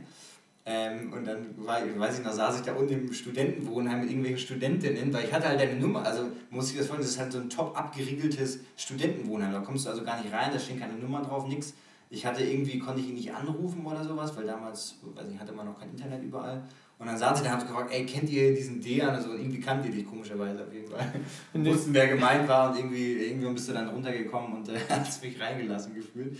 Äh, und da weiß ich noch, wir waren einmal Fußball gucken mit, wie hieß der nochmal, Michael oder so, so ein Amerikaner. Äh, Mike, so ein bisschen, Mike, Der war auch so ein richtiger, so ein richtiger Typ, so liebt Fußball, richtig männlich. Ein richtiger Ami, genau. So, macht gern Barbecue, so ein Typ halt. Ne? Und, heute, und dann der voll im Abdancen zu Beyoncé, als wir gerade zum Pub laufen wollten, um Fußball zu gucken, und so, der, do you like boys? Und der so, no. und ich mach so, okay. Das war damals, äh, das war, ja, da, da habe ich noch ein bisschen. Aber das war, äh, das war aber zu dem Zeitpunkt in London, was interessant war, da habe ich, glaube ich, zu 50 Prozent der Menschen gesagt, ich stehe auf Frauen und zu 50 Prozent ich stehe auf Männer. Also ich habe da irgendwann mir so zurechtgelegt, ähm, was ist jetzt Dass einfacher. du nicht zum Falschen sagst. Genau, genau, aber ich wollte irgendwie auch nie da so einen großen Deal draus machen, Ja. weil ich bin ja seit dem 18. Lebensjahr, habe ich eigentlich ganz ehrlich, also ich, ich habe mich zwar erst mit 23 geoutet, aber seit dem 18. Lebensjahr habe ich eigentlich schon mich äh, ausleben können. Ne? Und ich habe ich hab ja dann weggelebt in, in fremden Städten wie München, Hamburg, London Ja. gelebt und konnte so ein bisschen mich da reinfühlen, ähm, was glaube ich auch ganz gut war. Ne? Das war so eine, so Aber eine wie ist das so? Vorbereitung. Weil, weil die meisten fangen dann vielleicht an mit 15, 16 ihren ersten Kuss zu haben, so Dating, Leben und so und müssen halt nicht irgendwie so tun, sondern es halt irgendwie denken, jetzt mal, willst du nicht mal eine Freundin haben, willst du nicht mal einen Freund haben oder so. Ähm, wie war das dann, als du quasi so auf die Welt losgelassen wurdest? Äh, was, äh, erzähl mal da so ein bisschen aus dem, aus dem Nähkästchen. Ähm, Stichwort Dating-Apps, Stichwort, ähm, weiß ich nicht, Äh, was- Schwul was- sein in Großstädten, ja. Also, ähm, Schwulsein in Großstädten. Ein geiler Folgentitel. Schwulsein in Großstädten mit der Position. Das, das hört sich ähm, so lustig an. Vieles davon ist nämlich, ja, also im Nachhinein nicht so lustig, Storys, ja. Wo ich mir echt dachte, so, Alter, krass, ey. Ja, also Ich bin einfach voll gedröhnte Typen, so Tür, ich glaube, eine Sache, an die ich mich erinnere, Tür, Tür, und solltest da hinkommen, dich mit dem treffen, die Tür war schon offen und der lag da so komplett stoned, irgendwie, ich weiß nicht mit was äh, der sich betäubt hatte, auf seinem ich, Sofa. das weiß ich auch nicht. So mit Ähm, runtergezogen Unterhose und du auch so, okay, tschüss. Und ich war so, okay, soll ich jetzt wirklich einfach nur weglaufen oder soll ich halt wirklich einen Krankenwagen rufen? Ich habe Ja. mir da so im ersten Moment echt ein bisschen Sorgen gemacht. Das war natürlich krass, weil erstens du schauspielerst ja oder du, du versteckst einen Teil deiner Persönlichkeit, Ja. deine Sexualität musst du ja verstecken. Dann kommst du auf einmal in diese Großstadt äh, oder in die Großstädte und da kannst du dich dann ausleben und da schwenkt man dann schnell von dem einen Extrem ins andere, ne? dass man sich wieder verliert, dass man auf einmal so ein bisschen, ähm, das ist übermäßig ähm, konsumiert und das war dann auch schon so, also ich, ich habe nicht eine gute Erfahrung gesammelt, diese, sagen wir es mal so, tricky Erfahrungen, die ich gesammelt habe, ne? oder diese Erfahrungen, die mich Ja. aus meiner Komfortzone gebracht haben mit, mit Männern und auch vieles davon war einfach sehr, sehr gefühlslos. Ne? Also in der Männer, in dieser schwulen Welt und auf, dieser, auf diesen Apps, auf diesen, ich, da muss jetzt auch spezifisch sein, auf diesen Apps teilweise geht es halt wirklich zur Sache, Ich kann, wie auf so einem eine- Fischmarkt. Eine, eine, Story, eine Story erzählen. Ich sitz mit, wir sitzen ähm, oh, jetzt kommt's. mit, mit äh, Dejan in so einem, was weiß ich, 20. Stock oder so, irgendwie äh, 10th Avenue, 26. Straße war das, glaube ich, damals, in einem Apartment, wo wir gewohnt haben, äh, von unserer Freundin hier, Katharina, liebe Grüße. Äh, ist ja nichts in der Wohnung passiert, also kann ich sagen. Nichts, Und auf, und nichts. auf einmal, und auf einmal äh, klingelt äh, Dejans App da äh, und dann steht er so, äh, hier, keine Ahnung, äh, machst du Sport oder so? Ja, das ist ja, fast, schon, fast schon traurig. oder so, Was heißt wie traurig? geht's? Und dann kommt direkt so ein Nacktfoto und ich, denk- ich habe mir auch gedacht, so, Alter, was geht denn da ab, ja? Weil bei, ich sag mal, heterosexuellen Mann, Frau, so ist das halt irgendwie, zumindest, ich habe das jetzt nie so wirklich zelebriert, so diese Dating-Apps, aber das ist ja so ein Randtasten und so. Und da ist einfach direkt so, boom, hier, rauf geht's, los geht's. Genau. Dritte Nachricht, hier, äh, Schwanzfoto, komm rüber, äh, Ja. ja. Und, und da bin ich auch ehrlich, also ganz ehrlich, das war nicht gut. Man, man stumpft ab und so sehr man das dann, wie gesagt, nicht gelebt hatte, dieses Schwulsein, habe ich dann auch das Gefühl gehabt, ich, ich fühle es jetzt auch nicht. Ich habe nie das Gefühl gehabt, dass man dann irgendwie mit Respekt behandelt wurde von anderen Personen. Man war immer so ein Stück äh, Objekt, so ein Ding der Begierde. Ne? Und das war dann für mich auch challenging, weil ähm, ich wollte jetzt eigentlich auch nie so, der, du kennst mich auch, wir, wir waren ein paar Mal feiern. Mhm. Ich habe mich halt morgens im Badezimmer eher selber abgefeiert und musste abends nicht mehr im Club gehen Ja, das unbedingt. stimmt. Ich bin aufgestanden und deren war schon komplett, das ist auch so ein Dejan ist so ein Typ, der muss sich immer komplett fertig machen, bevor der irgendwas an seinem Laptop macht. Also der ist dann komplett geduscht, gestriegelt, sitzt da in feinsten Klamotten, als wenn er gleich willig auf so eine Fashion-Show geht oder so. und tanzt dann da in der Küche zu, zu, zu was weiß ich, Beyoncé oder sowas. Und ich komme dann mit meinem weiß ich mit meinem Jogginganzug, wo irgendwie Essensflecken und keine Ahnung was drauf sind. Und der dann so, zieh dir mal was Vernünftiges an hier. Das waren schon äh, witzige, witzige Momente auf jeden Fall. Ja. Und so ist es halt mit diesem Schwulsein gewesen, man wollte irgendwie was Echtes. Ne? Und das hat man nicht so bekommen dann manchmal. Aber wollen das nicht alle eigentlich so? Ja, und das ist ja das Traurige, traurig, ja. dass ich so oftmals denke, dann, man hat auf einmal wieder eine Mauer, weil jeder spielt irgendwie nur dieses Spiel und keiner will Bindung, ne? keiner will wirkliche Gefühle zeigen. Es ist alles so ähm, zack, zack und weiter geht's. Auch in New York. Also ich habe ja in New York Leute gedatet, die haben mir nach drei Monaten gesagt, ähm, also ich wollte dir nur sagen, ich date aktuell neben dir noch vier andere Menschen. Ich habe gesagt, ja, das ist doch schön, vielleicht sollte ich die demnächst mal kennenlernen, damit ich weiß, äh, was hier so meine Competition ist. Ne? Also das war dann natürlich auch traurig, weil das hört sich jetzt lustig an, aber in dem Moment ist das natürlich, dann denkt sich halt, ja, was ist das denn hier wieder? Ne? Ist das hier schon wieder einfach, bist du nur eine Nummer?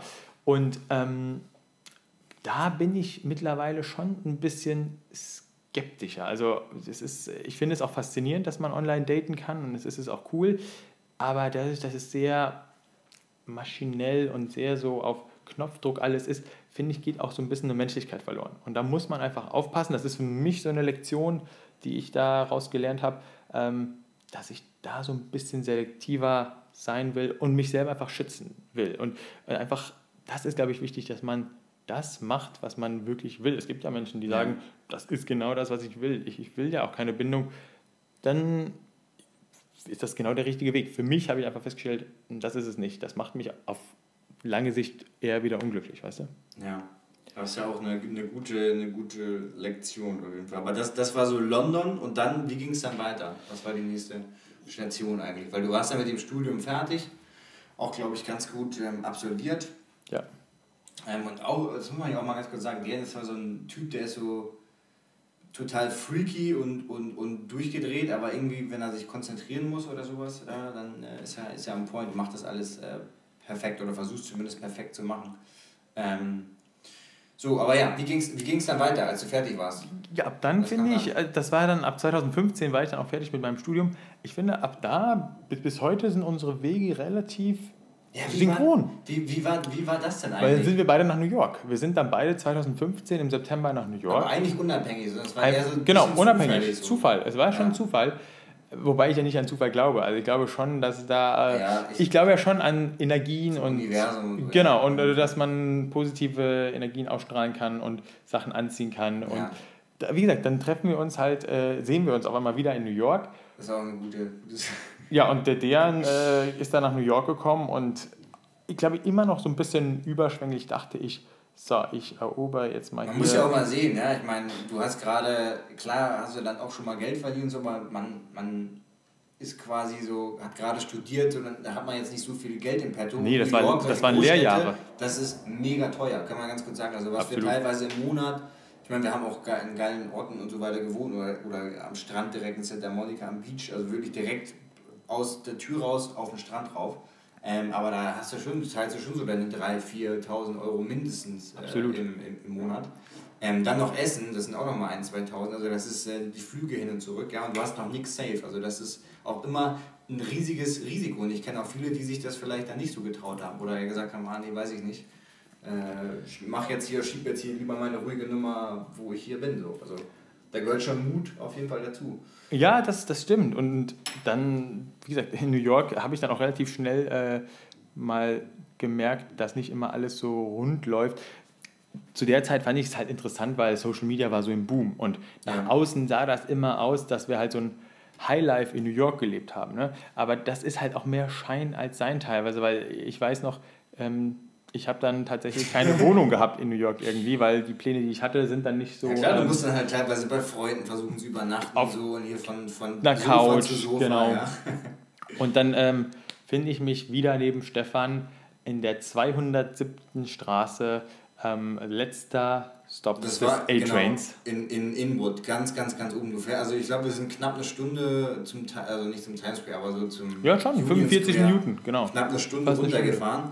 Und das war damals die Wohnung von meinem, ähm, das war mein Agent von meiner ersten Agentur New York von äh, Request Models, Jandy, lieben Gruß Jandy, ich meine, er spricht kein Deutsch, aber.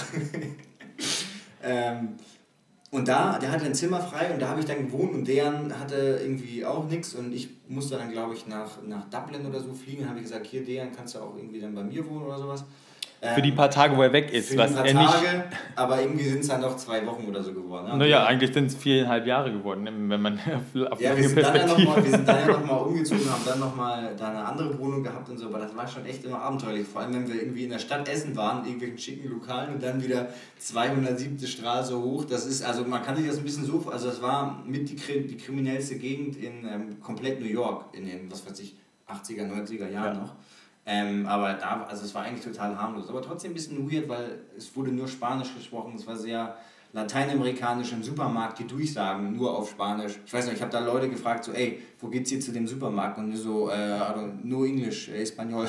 Also die haben dann nur Spanisch gesprochen. Ähm, aber es war auch irgendwie ganz cool, weil die haben so auf der Straße dann diese Brettspiele und sowas gespielt, weiß ich noch, wenn wir genau. abends da lang gekommen sind, saßen, standen die alle immer so und haben da irgendwie Schach und so einen Scheiß gespielt. Das war schon, war schon äh, ja, verrückte Zeit.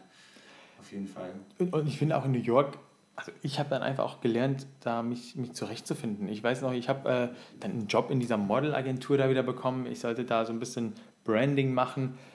Das war eigentlich die Vorstellung. Nach dem vierten Tag wurde mir so ein Telefonbuch auf den Tisch geknallt und dann wurde mir gesagt, ich soll mal die ganzen Kunden von äh, New York bis Arizona abtelefonieren.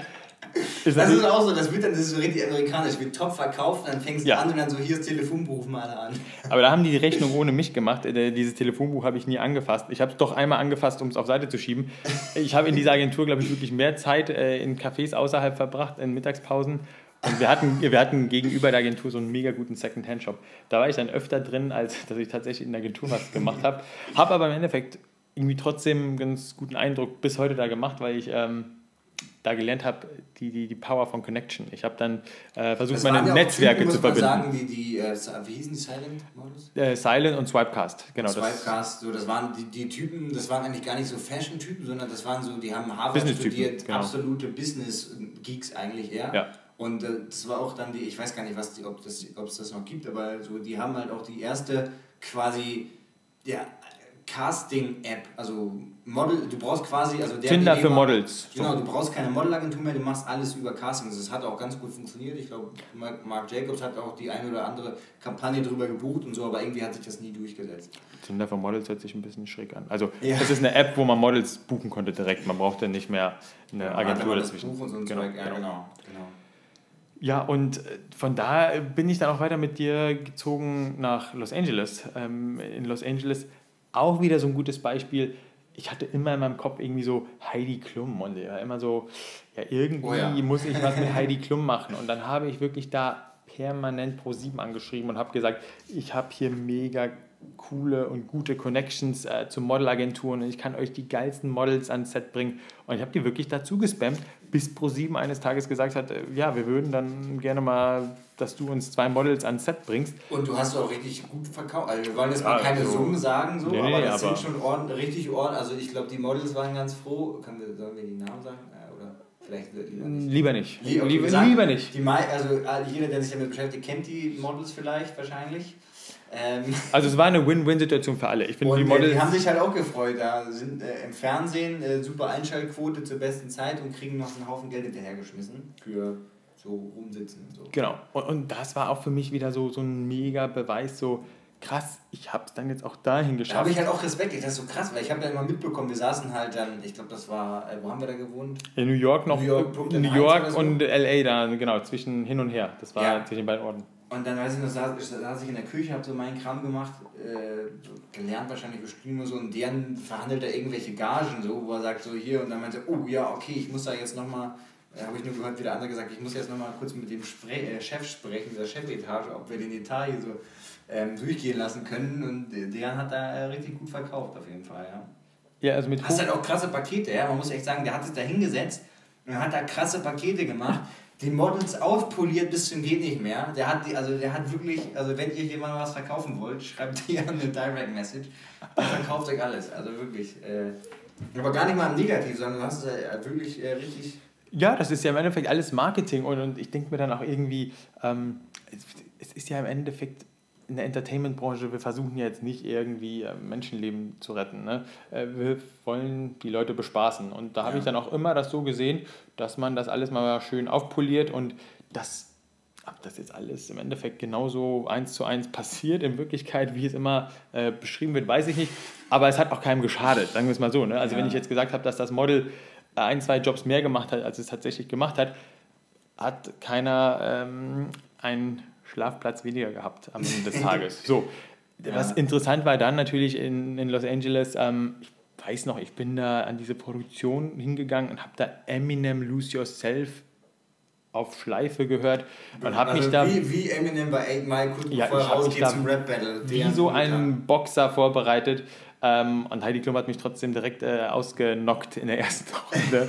nein, nein, nein. Also, Erzähl mal kurz ein bisschen, wie läuft das ab so? Äh, behind the scenes ähm, bei so einer ProSieben Germany Sex Topmodel Produktion. Das ist natürlich ein Riesenapparat. Also es ist ja ein, ein Riesenkonstrukt da. Du hast da große Trailer, Wohnwagen, ähm, du hast da riesen Lichter, Kamerasets, ähm, Shooting-Sets und das war schon super cool, dann dort zu sein. Hattet ihr auch euren eigenen Wohnwagen? Ja, ja, ja, wir hatten unseren eigenen Wohnwagen. Ähm, da habe ich an dem Tag, das muss man einfach jetzt mal sagen, gesehen, dass Heidi Klum eine der professionellsten Frauen im Showbiz ist, die es gibt.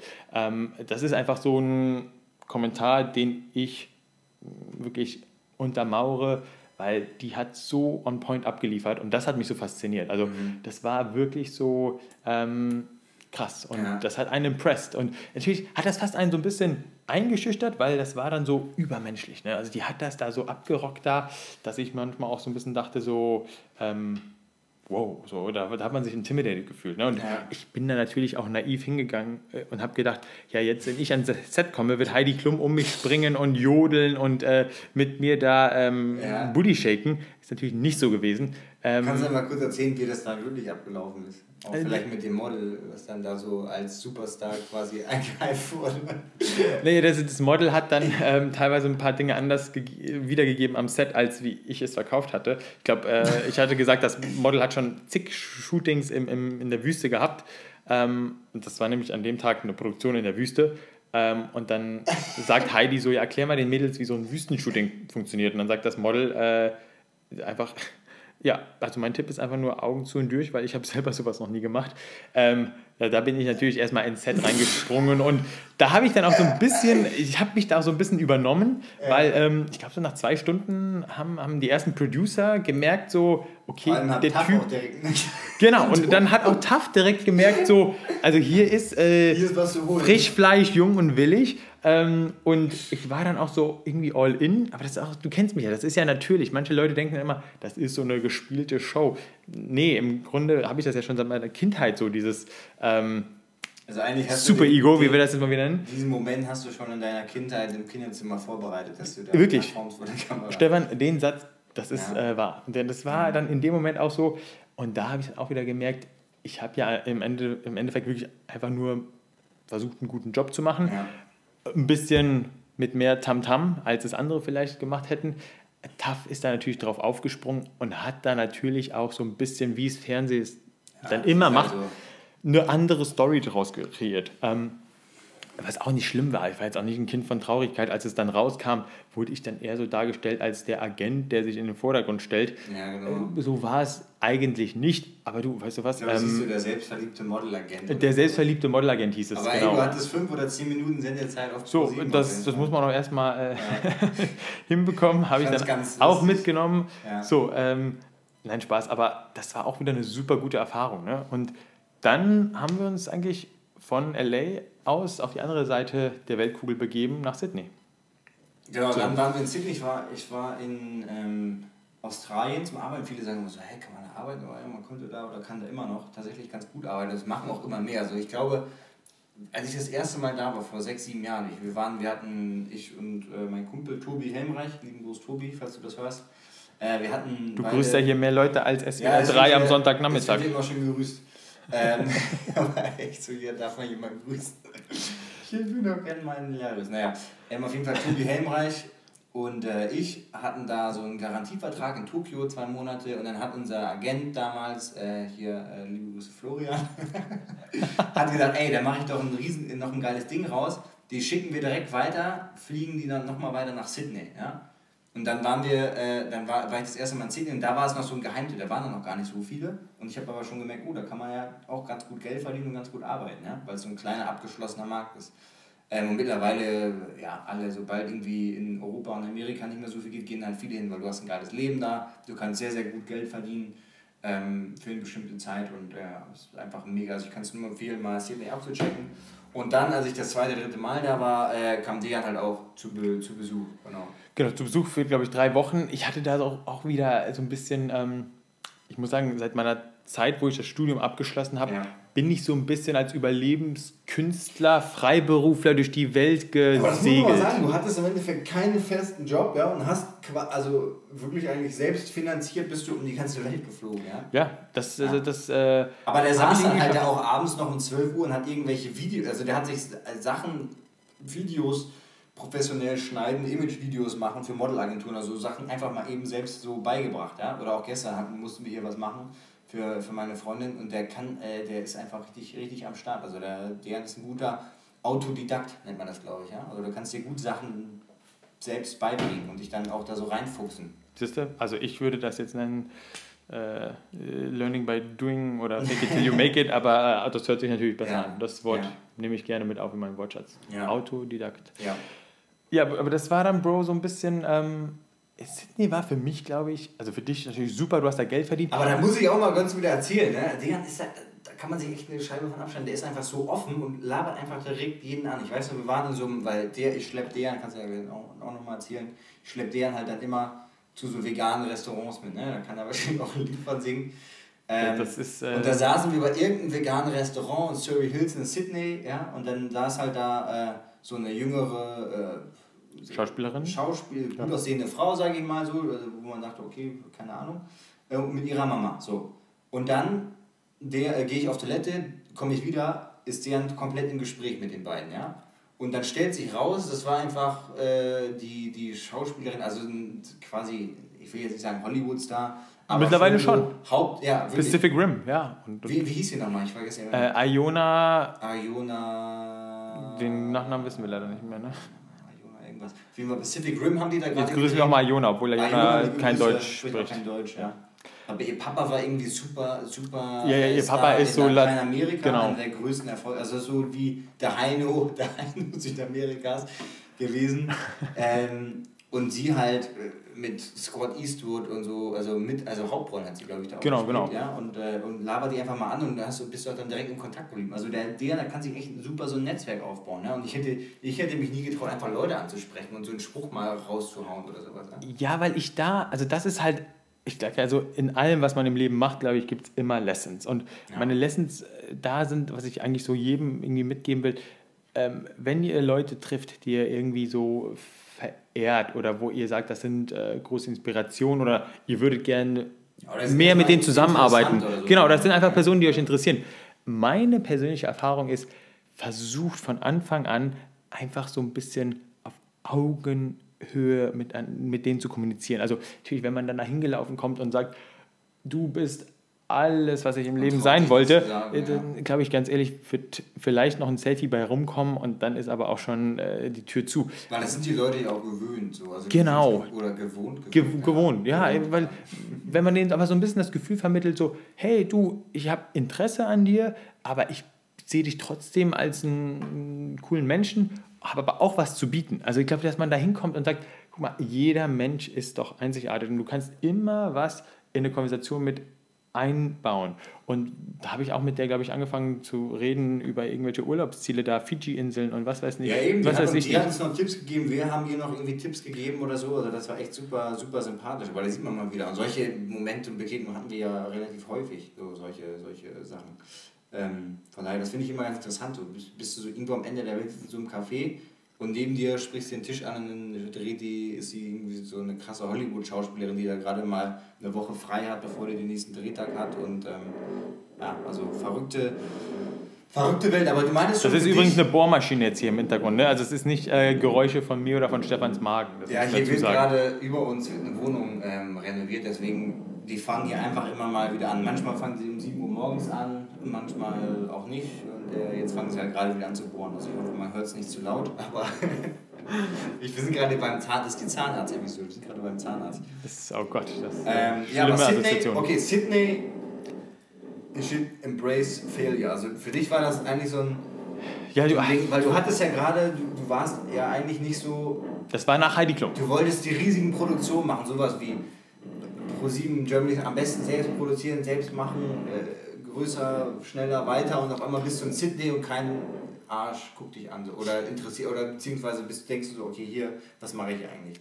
Ja. Ja, da, da ist zum ersten Mal tatsächlich mein Ego, mein Superpower-Ego, so ein bisschen eingestürzt. Weil ähm, ich glaube, ich habe mir eher, also das ist absurd, aber ich habe mir wirklich, glaube ich, erhofft, dass wenn Heidi Klum mich da am Set sieht, dass sie sagen wird, du, äh, Thomas Hayo, schick mir in Frührente, der Dea muss da neben mir sitzen. Das hatte ich mir schon irgendwie erhofft und das ist dann natürlich nicht eingetreten und ich weiß, dann saß ich da in Sydney und irgendwie hat das da mal nicht geklappt. Also das Schönste an Sydney war noch Iona. Der Rest war leider nicht so schön. Ich konnte dann auch irgendwie der Tour nicht genießen, weil ich dann zum ersten Mal in meinem Leben so merkte, hm, nee, das und das stimmt nicht. Und da war ich auch so wirklich mal unzufrieden. Da habe ich so ein Low gespürt. Und da war ich auch so, ähm, deshalb, deshalb sage ich Embrace Failure. Da habe ich nämlich in dem Moment gemerkt, da habe ich mich hinterfragt, habe versucht zu reflektieren und habe aus diesem schweren Moment, was echt so unangenehm war und wo es mir auch echt nicht gut ging, eine neue Idee rausgeboren. Und da hatte ich neue Gedanken, wie ich eigentlich meine Zukunft gestalten kann. Und das habe ich dann in der Hinsicht als unglaublich stark und als, als mega Erkenntnis gesehen im Nachhinein, ähm, dass gerade dann, wenn man im Leben so Verletzbarkeit zulässt und wenn man auch mal unten ist am Boden, dass da immer wieder eine neue Tür ist und dass man dann ähm, teilweise mal nach links und mal nach rechts abbiegen muss und neue Wege einschlagen kann, ähm, aber dass es immer wieder nach oben geht. Oprah sagt immer, when the worst things happen to you, you should say thank you because, because that too shall pass one day. Und so war es dann auch. Aber das ist, ey, das ist ein ganz wichtiger, ganz wichtiger Punkt, den ich, ähm, ich glaube, damals schon, damals schon bei meinem Lateinlehrer, ähm, Bernd Helmers, beste, bester Lehrer, den ich hatte, liebe Grüße, liebe Grußfolge. Ähm, das war wirklich ein richtig krass guter Lehrer und da, der hat uns auch viel über so Philosophie beigebracht. Er hat halt auch gesagt, dieses Ding im Endeffekt, ähm, jedes Glück, jeden glücklichen Moment, den du hast, also wenn du dich mega, der ist, du solltest dir darüber bewusst sein, der ist irgendwann vorbei. Irgendwann, entweder hast du das Glück nicht mehr oder du bist einfach nicht mehr so glücklich über diese Situation. Irgendwann ist es halt normal, was weiß ich, einen Porsche zu fahren oder doppelt so viel Geld zu verdienen oder äh, was weiß ich, irgendwie in, einfach mal in New York zu leben oder so, ja, ganz normal. Oder dauernd essen zu gehen oder so, ja. Also irgendwann ist das normal und irgendwann freust du dich nicht mehr rüber. Und das Leben ist auch ganz wichtig, glaube ich, das war so eine, so der, der Key Learnings der letzten Jahre, kommt und geht immer in Wellen. Also immer, es gibt mal Ebbe und mal Flut. Klar. Aber man, muss halt auch immer wissen, gerade wenn mal eine Ebbe ist, es kommt auch wieder die Flut irgendwann, ja. Ebbe und Flut, das hast du aber schön gesagt. Schöne Anekdote zum Heimatort Hinte, wo du groß geworden bist. Aus Friesland, moin moin. Ja, da musst du übrigens auch noch mal vorbeikommen, aber das, das in einem anderen Podcast. Ähm, Sehr, gerne. Ein paar Kühe umschubsen. Ähm, ja, aber jetzt kommen wir noch mal dazu. Was machst du jetzt gerade? Weil ich schaue hier auf eine Website mit Topmodels wie Naomi Campbell, Margaret Robbie, Bella Hadid für V Magazine, für Vogue Greece, Vogue Hong Kong. Wie bist du jetzt genau dahin gekommen? Was machst du jetzt? Und wie sieht das aus? Wie sieht so dein Tag aus? Nimm uns mal mit da ein bisschen. Äh, ja, mein Tag. Also ich bin seit letzten Sommer mehr oder weniger eigentlich dauerhaft in New York gebased und arbeite dort als Producer und Creative Director nach wie vor selbstständig auf Freelance-Basis ähm, und produziere, wie du gerade schon gesagt hast, für internationale Magazine, unter anderem Vogue, Harper's Bazaar, V-Magazine und da in diesem Produktionsbereich ist es eigentlich so, dass der Producer dafür verantwortlich ist, dass alles organisiert wird. Also man ist so ein bisschen der Typ, der wirklich alles zusammenbündelt, also vom, vom äh, Studio und man ist so ein bisschen der, der beste Freund des Fotografen, weil der Fotograf ist bei so Shootings für Magazine und bei, bei kreativen Produktionen eigentlich immer so die, die führende Kraft und der ist der Hauptverantwortliche an so einem Set. Und du als Producer bist dann eigentlich so ein bisschen dafür verantwortlich, dass die ganzen Wünsche und Vorstellungen von dem Fotografen tatsächlich auch umgesetzt werden. Sprich, wir organisieren die Locations, wir organisieren halt die Models, die Talente,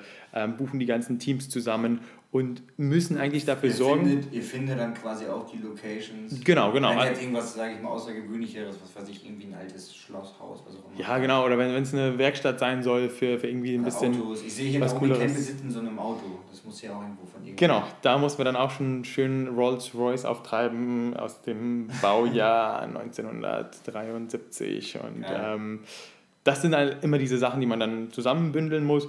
Und es macht sehr, sehr viel Spaß. Ähm, es ist aber auch sehr, sehr viel Arbeit. Also man stellt sich den Job weniger glamourös vor, als er wirklich ist, weil als Producer musst du als Erster am Set sein und verlässt Ja. das Set als Letzter. Weil du bist halt wirklich so ein bisschen dafür verantwortlich, dass morgens der erste Kaffee heiß ist und abends das letzte Licht richtig abgebaut in der Box und im Transporter wieder weg ist. Und überall Ja. steht meine Unterschrift drunter. Und ähm, ja, da ist halt schon viel Ja, das wird Verantwortung ja dann auch von den ganzen Companies, sage ich mal, die bringen das Licht, die bringen, äh, keine Ahnung, irgendwelche Wände oder was auch immer da so benötigt wird im Studio und du musst halt alles organisieren. Aber wie, wie sieht es denn so aus? Weil du bist ja auch dann der, sage ich mal, erste Ansprechpartner mit für so, was weiß ich, Naomi Campbell zum Beispiel, wenn die ankommt, dass die direkt hier schön empfangen wird und so weiter und so fort, dass die ihren richtigen Kaffee auf der richtigen Temperatur bekommt. Wie, äh, erzähl doch mal so ein bisschen von so Leuten, wie sind die so drauf? Jetzt zum Beispiel, wir können ja auch mal in die, äh, in die Insta-Stories packen wir mal ein paar Fotos, wie Naomi Campbell auf so einer Straßenecke in New York mit dir ein Selfie macht. Das fand ich auch sehr, sehr gut. Ähm, wie, wie sind die so drauf? Wie ist das so mit den, ähm, ja, Äh, Ja, ich fasse es mal ganz kurz, weil ich, ich ähm, da könnte man natürlich auch stundenlang drüber erzählen, wie sowas aufgebaut ist. Es ist eigentlich im Kurzen in, in drei verschiedene Teile unterteilt. Es ist diese Pre-Production, wo halt wirklich, gerade wie ich das schon erklärt habe, viel organisatorisch reingeht und viel halt einfach ähm, managementmäßig alles koordiniert werden muss. Dann kommt der Shooting-Tag. Ähm, da bin ich dann weniger so der Planer, sondern da bin ich mehr so der Entertainer. Weil dann im Idealfall habe ich schon alles gut Das organisiert. Genau, dann ist es alles mit dem Team durchgetaktet. Jeder weiß, was er zu tun hat. Und ich muss so ein bisschen dafür sorgen, dass der Fotograf natürlich erstmal immer gut drauf ist. Und sobald irgendwo ein Problem ist, muss man auch ein Feingespür haben und merken, okay, er ist gerade unzufrieden mit, mit Licht, mit Technik, mit äh, Location. Und da musst du so ein bisschen einspringen und kommunizieren und ähm, auch dafür sorgen, dass einfach die Stimmung gut ist, weil es sind unglaublich viele. Also Wir sprechen hier von Teams von teilweise über 20, 25 Ja. Mann am Set und jeder kommt ja in dieses Set mit einer, im Deutschen ist das immer so ein negatives Wort, Attitüde, aber auf Englisch ist es ja Attitude, also mit, mit einer Vorstellung, mit einer Vision und mit Talent. Wir arbeiten ja hier wirklich dann in, in New York, wenn so ein Shooting mit Naomi Campbell ist, auf jedem Level, vom Make-up-Artisten bis zum äh, Pediküristen, echt auf Top-Niveau und jeder hat halt so seine Ansprüche und jeder Ja. will eigentlich 100% zufriedengestellt werden, damit die auch alle abliefern können.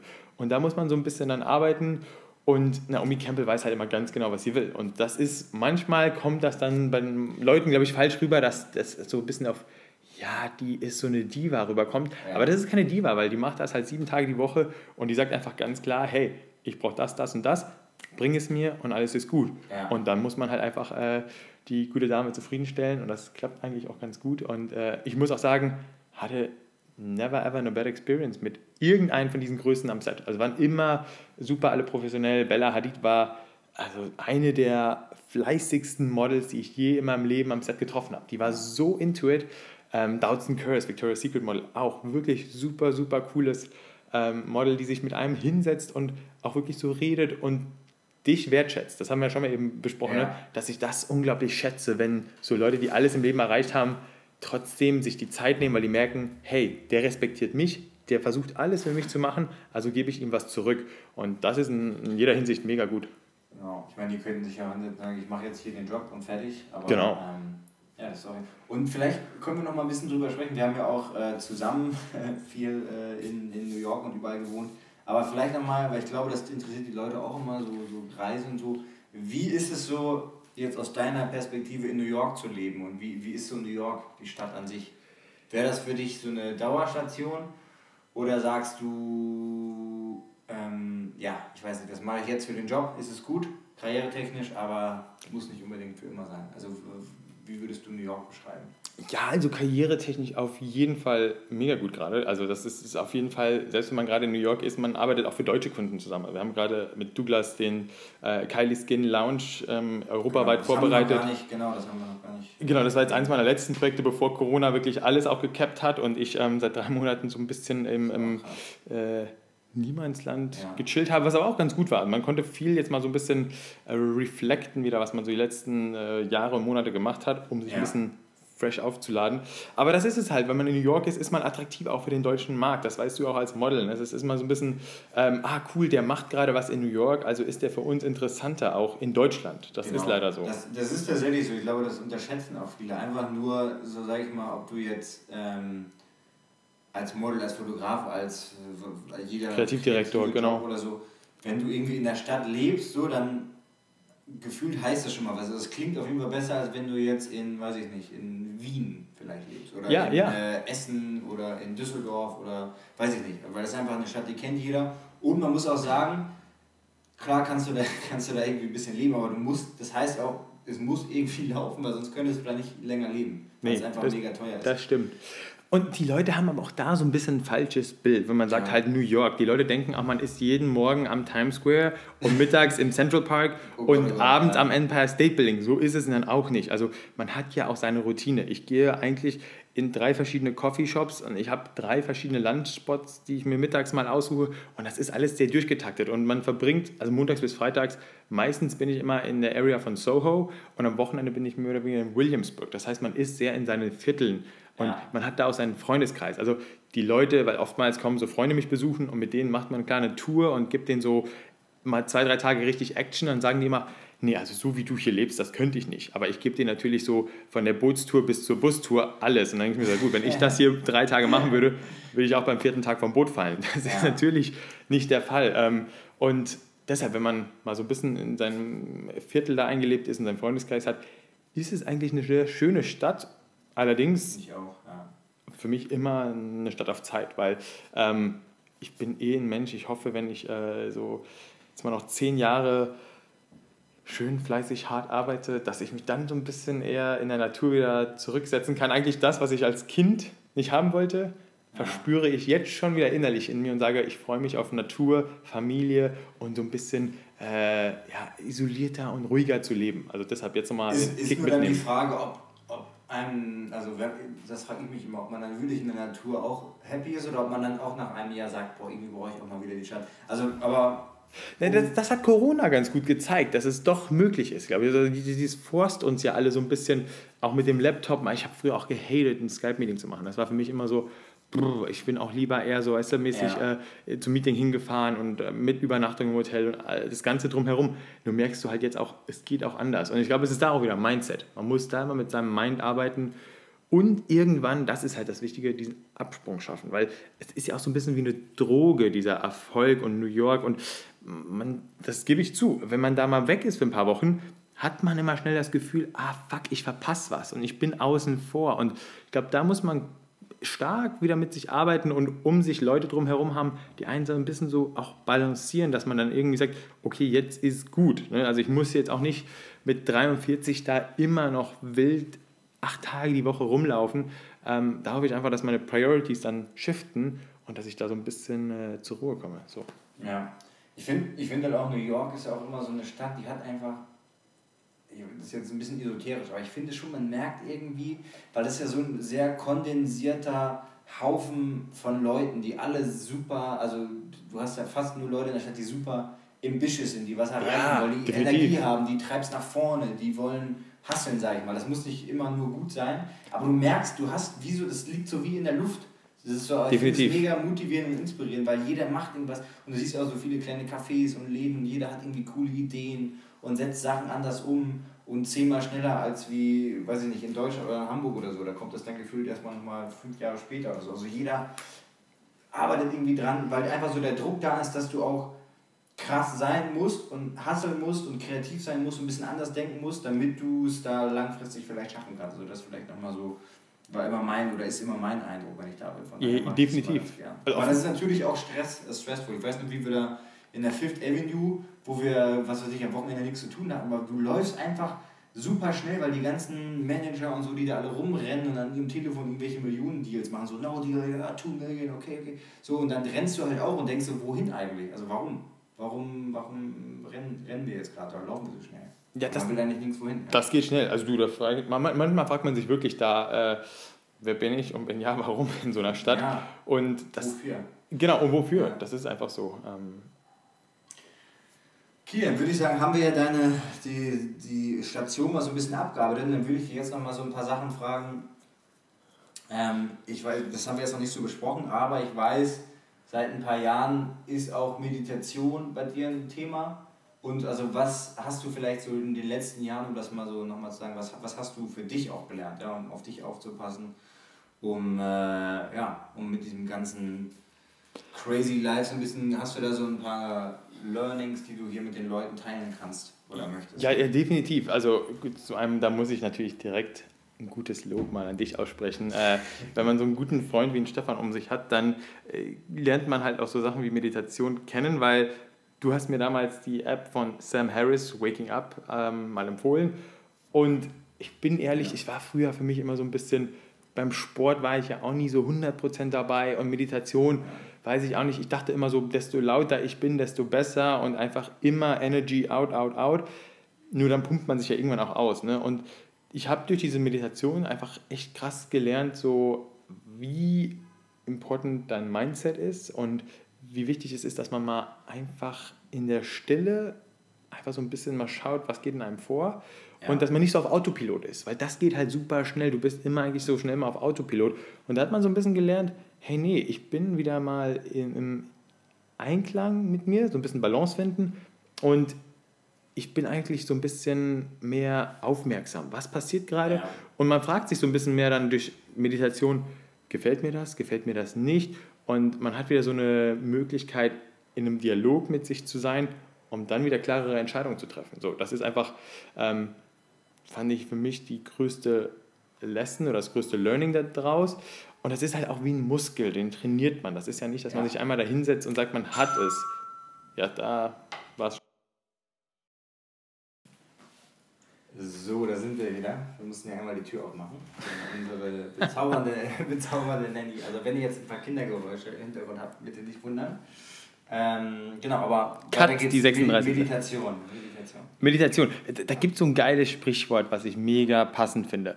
Ähm, sich selber wichtig sein, aber sich nicht wichtig machen.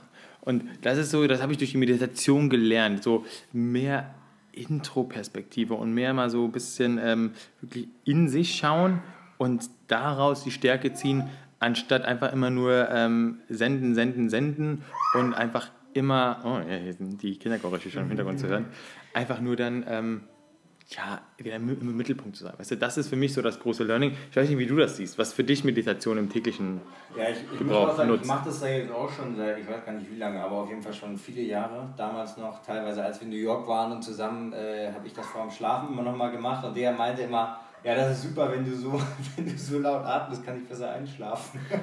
Ja, äh, damals habe ich auch gedacht, Also, halt also, es gibt ganz viele verschiedene Formen auch, ja. Und da sollte auch vielleicht jeder mal gucken, was für sich die beste, äh, sag ich mal, Variante ist. Es gibt ja einfach, wo du, ähm, äh, wie heißt das, Chakren sagst, also irgendein, Ja, was ja, ja. Bambi Bamblum oder so. Und dann sagst du das immer weiter vor dich her und einfach nur leise irgendwas, irgendein Wort, das irgendwas bedeutet. Ähm, oder es gibt halt diese Sachen wie Sam Harris, der macht das ein bisschen weniger, sag ich mal, würde ich mal sagen, esoterisch angehaucht. Ich finde Ähm, also ich finde für mich, ich habe auch ein paar verschiedene Dinge ausprobiert, Headspace, auch ohne jetzt Werbung zu machen. Headspace, genau. Ich finde, so. Waking Up war für mich so das Beste bis jetzt. Da habe ich sogar äh, Werbung auch. unbezahlt auf Instagram gemacht und habe gesagt, so, das hat mir so viel gebracht. Ich hoffe, ich kann das mit ein paar Menschen teilen und ich hoffe, das nützt auch anderen Menschen was. Genau, also da sollte jeder mal ein bisschen gucken, was man da, was für sich am besten ist. Aber ich muss echt sagen, so einfach diese 10 Minuten am besten morgens oder auch am Abend finde ich auch immer ganz gut, weil morgens ist mein, mein Kopf immer so, mir fällt es dann unglaublich schwer, mich wirklich auf meinen Atem zu konzentrieren. Ähm, oder beziehungsweise auf, auf was auch immer. Du kannst dich dann auf deine, weiß ich nicht, auf dein, auf das Gefühl des Sitzens konzentrieren oder auf irgendwelche Geräusche, die du so hörst. Und dann, dann fällt alle manchmal- Prozesse in deinem Körper, fällt genau. manchmal auch auf, wie laut das teilweise auch ist. Ja? Gerade mal, wenn du in der Großstadt bist, musst, wenn du das da mal machst und dann merkst du einfach, Alter, ist das laut hier. Ja, ja. Also das ist echt krass. Und als wir jetzt in den Bergen waren, da hast du einfach nur irgendwelche Vögel oder so. Ja? Das ist ähm, auch ganz schön. Also ich finde, ich finde, das sollte jeder mal ausprobieren. Ist vielleicht nicht für jeden was, aber ähm, ja, einfach mal ausprobieren und gucken. Zwei, Und du, ja? ja, sag, jetzt haben wir uns Und beide du hier. liest ja ähm, auch. Genau relativ das wollte ich sagen. Mittlerweile, was, äh, kannst du uns ja mal so ein, zwei Sachen sagen, die du so in den letzten Jahren gelesen hast, die du weiterempfehlen würdest? Für, Also ich- ich bin mit- dich am meisten beeinflusst haben, vielleicht auch. Ja, ich bin, was Lesen angeht, tatsächlich der Hörbuch-Zuhörer geworden. Ich bin addicted auf Audible und habe da jeden Monat meine ein, zwei Bücher, die ich mir ähm, reinziehe, weil ich oftmals unterwegs bin und ich finde das dann viel entspannter, wenn ich die Augen zumachen kann und einfach mal 30, 40 Minuten ein gutes Buch hören kann. Ja. Da ist für mich so ganz vorne mit dabei Anthony de Mello, was von Stefan ein Geburtstagsgeschenk war. Was ich übrigens super geil finde, Leute. Schenkt einfach so Hörbücher oder äh, digitale Bücher oder auch echt geil. Ich habe das ähm, übrigens Finde auch als. Date-Tipp mal meinem Mädchen oder einem Jungen ein gutes Buch schenken. Ich finde, das hat viel, viel mehr ähm, äh, Nachhaltigkeit und das zeugt von viel mehr aufmerksam, als, Aufmerksamkeit als teilweise so, so ein Blumenstrauß oder so eine Flasche Wein. Ähm, und dieses Buch, was du mir geschenkt hast, Stefan, Anthony de Mello, Awareness, fand ich auch super geil, weil das, ich liebe halt so Bücher über Wisdom und das war so Wisdom Ja. auf den Punkt gebracht. Das ist, glaube ich, so mit das akkurateste, was ich gehört wirklich habe. Jeder zweite Satz ist eigentlich so, wow. Also klar, Genau. viele Sachen denkt man sich, okay, macht irgendwie Sinn, aber echt so jeder zweite Satz so, ja krass, krass. Genau. Äh, Und kleine Learnings gut verpackt. Auf jeden Fall. Und dann ähm, das zweite Genre, was ich liebe, ist immer Biografien. Also ich, ich finde es super interessant von erfolgreichen Menschen die Stories zu hören, vor allem wenn diese Stories auch super authentisch sind und wenn man sieht, wo diese Leute gestruggelt haben. Also ähm, Shoe Dog, das Buch vom Nike-Gründer fand ich mega. Michelle Obama, ihre Biografie auch Hammer. Ähm, von Netflix-Gründern die Biografie auch geil. Von dem CEO von Walt Disney. Das sind alles so Bücher, die ich in den letzten Monaten gelesen habe und fand die sehr, sehr inspirierend. Und ähm, das zeigt immer, ey, alle Menschen hatten mal den gleichen Struggle und wir sind alle doch eher gleich als anders. Und das ist ein super schönes Gefühl zu wissen. Ja, das finde find ich, auch- find ich auch geil, Biografien, muss ich echt sagen. Vielleicht kannst du uns mal, wann, also, weil man muss sich ja auch schon, auch jetzt ich gerade so als Papa und so, und noch, man hat ja so verschiedene Rollen, aber wie hast du so eine Routine gemacht, dass du immer zu der Zeit liest oder immer dann liest oder sowas, ja? Ja, ich habe für mich mal so ein bisschen mich hingesetzt und habe mir so eine, eine stichpunktartige Liste gemacht. Was sind eigentlich Dinge, die ich immer wieder. Die süße Maus im Hintergrund. Was sind eigentlich immer wieder Dinge, die ich repetitiv in meinem Leben haben möchte? Und dazu gehörte halt Meditation. Ja, genau, zähl mal auf, was gehört dazu? Also eigentlich morgens aufwachen und ich mache Pulling 15 Minuten eigentlich fast immer, außer ich bin Da muss jetzt. ich erst mal kurz, das hast du, das hat dir Ah, Pulling ist- erklärt, was Pulling ist. Ich dachte, das wäre irgendwie so eine komische Sexualpraktik. Die kommen, die kommen auch, aber die sind etwas Er später am meinte Tag. Er meinte so, Bro, du Kokosöl, ich muss noch ein bisschen Pulling machen, ist richtig gut. Oh Gott, Stefan. Pudding? So, Pudding. Nee, Pulling. Pulling ist ganz einfach gesagt, ähm, man nimmt zwei Ziehen. Ess, ja, ziehen auf Deutsch gesagt, zwei Esslöffel Kokosnussöl in den Mund und zieht die zwischen seinen Zähnen, das ist dieses Kokosnussöl, ich glaube bei einer Raumtemperatur von über 23, 24 Grad, wird es ja flüssig. Ja. und äh, im Mund zieht man das dann zwischen den Zähnen, idealerweise zwischen 10 und 20 Minuten lang. Und das ist unglaublich gesund, weil das äh, zieht so die ganzen Toxine aus dem Mundraum. Und das ist aber auch gleichzeitig so ein bisschen entspannend für die äh, ja, ganze Muskulatur da und für auch, glaube ich, so Also die Bewegung an sich. diese, die- genau, diese Bewegung. Und es ist auch nicht so ein starkes Ziehen. Und ich finde das einfach so ein bisschen, man hat direkt so ein gutes Gefühl danach. Und dann soll man es, ganz wichtig, aber nicht in die Klo, also ins Klo spucken und nicht ins Waschbecken, sondern ähm, in den Mülleimer spucken. Das ist irgendwie so mittlerweile, sagen das ganz viele, ist ganz wichtig, weil dieses Kokosnussöl in den Abwasserleitungen ist nicht so gut. Also tut was Gutes für die Umwelt, Leute. Ja, das macht Sinn, weil sobald, Ko- also sobald das Kokosfett über, äh, beziehungsweise unter 18 Grad oder so ist, ist es halt fest. Das heißt, das hängt dann einfach da so, so Genau, fest an genau. irgendwo in der Leitung. Ja.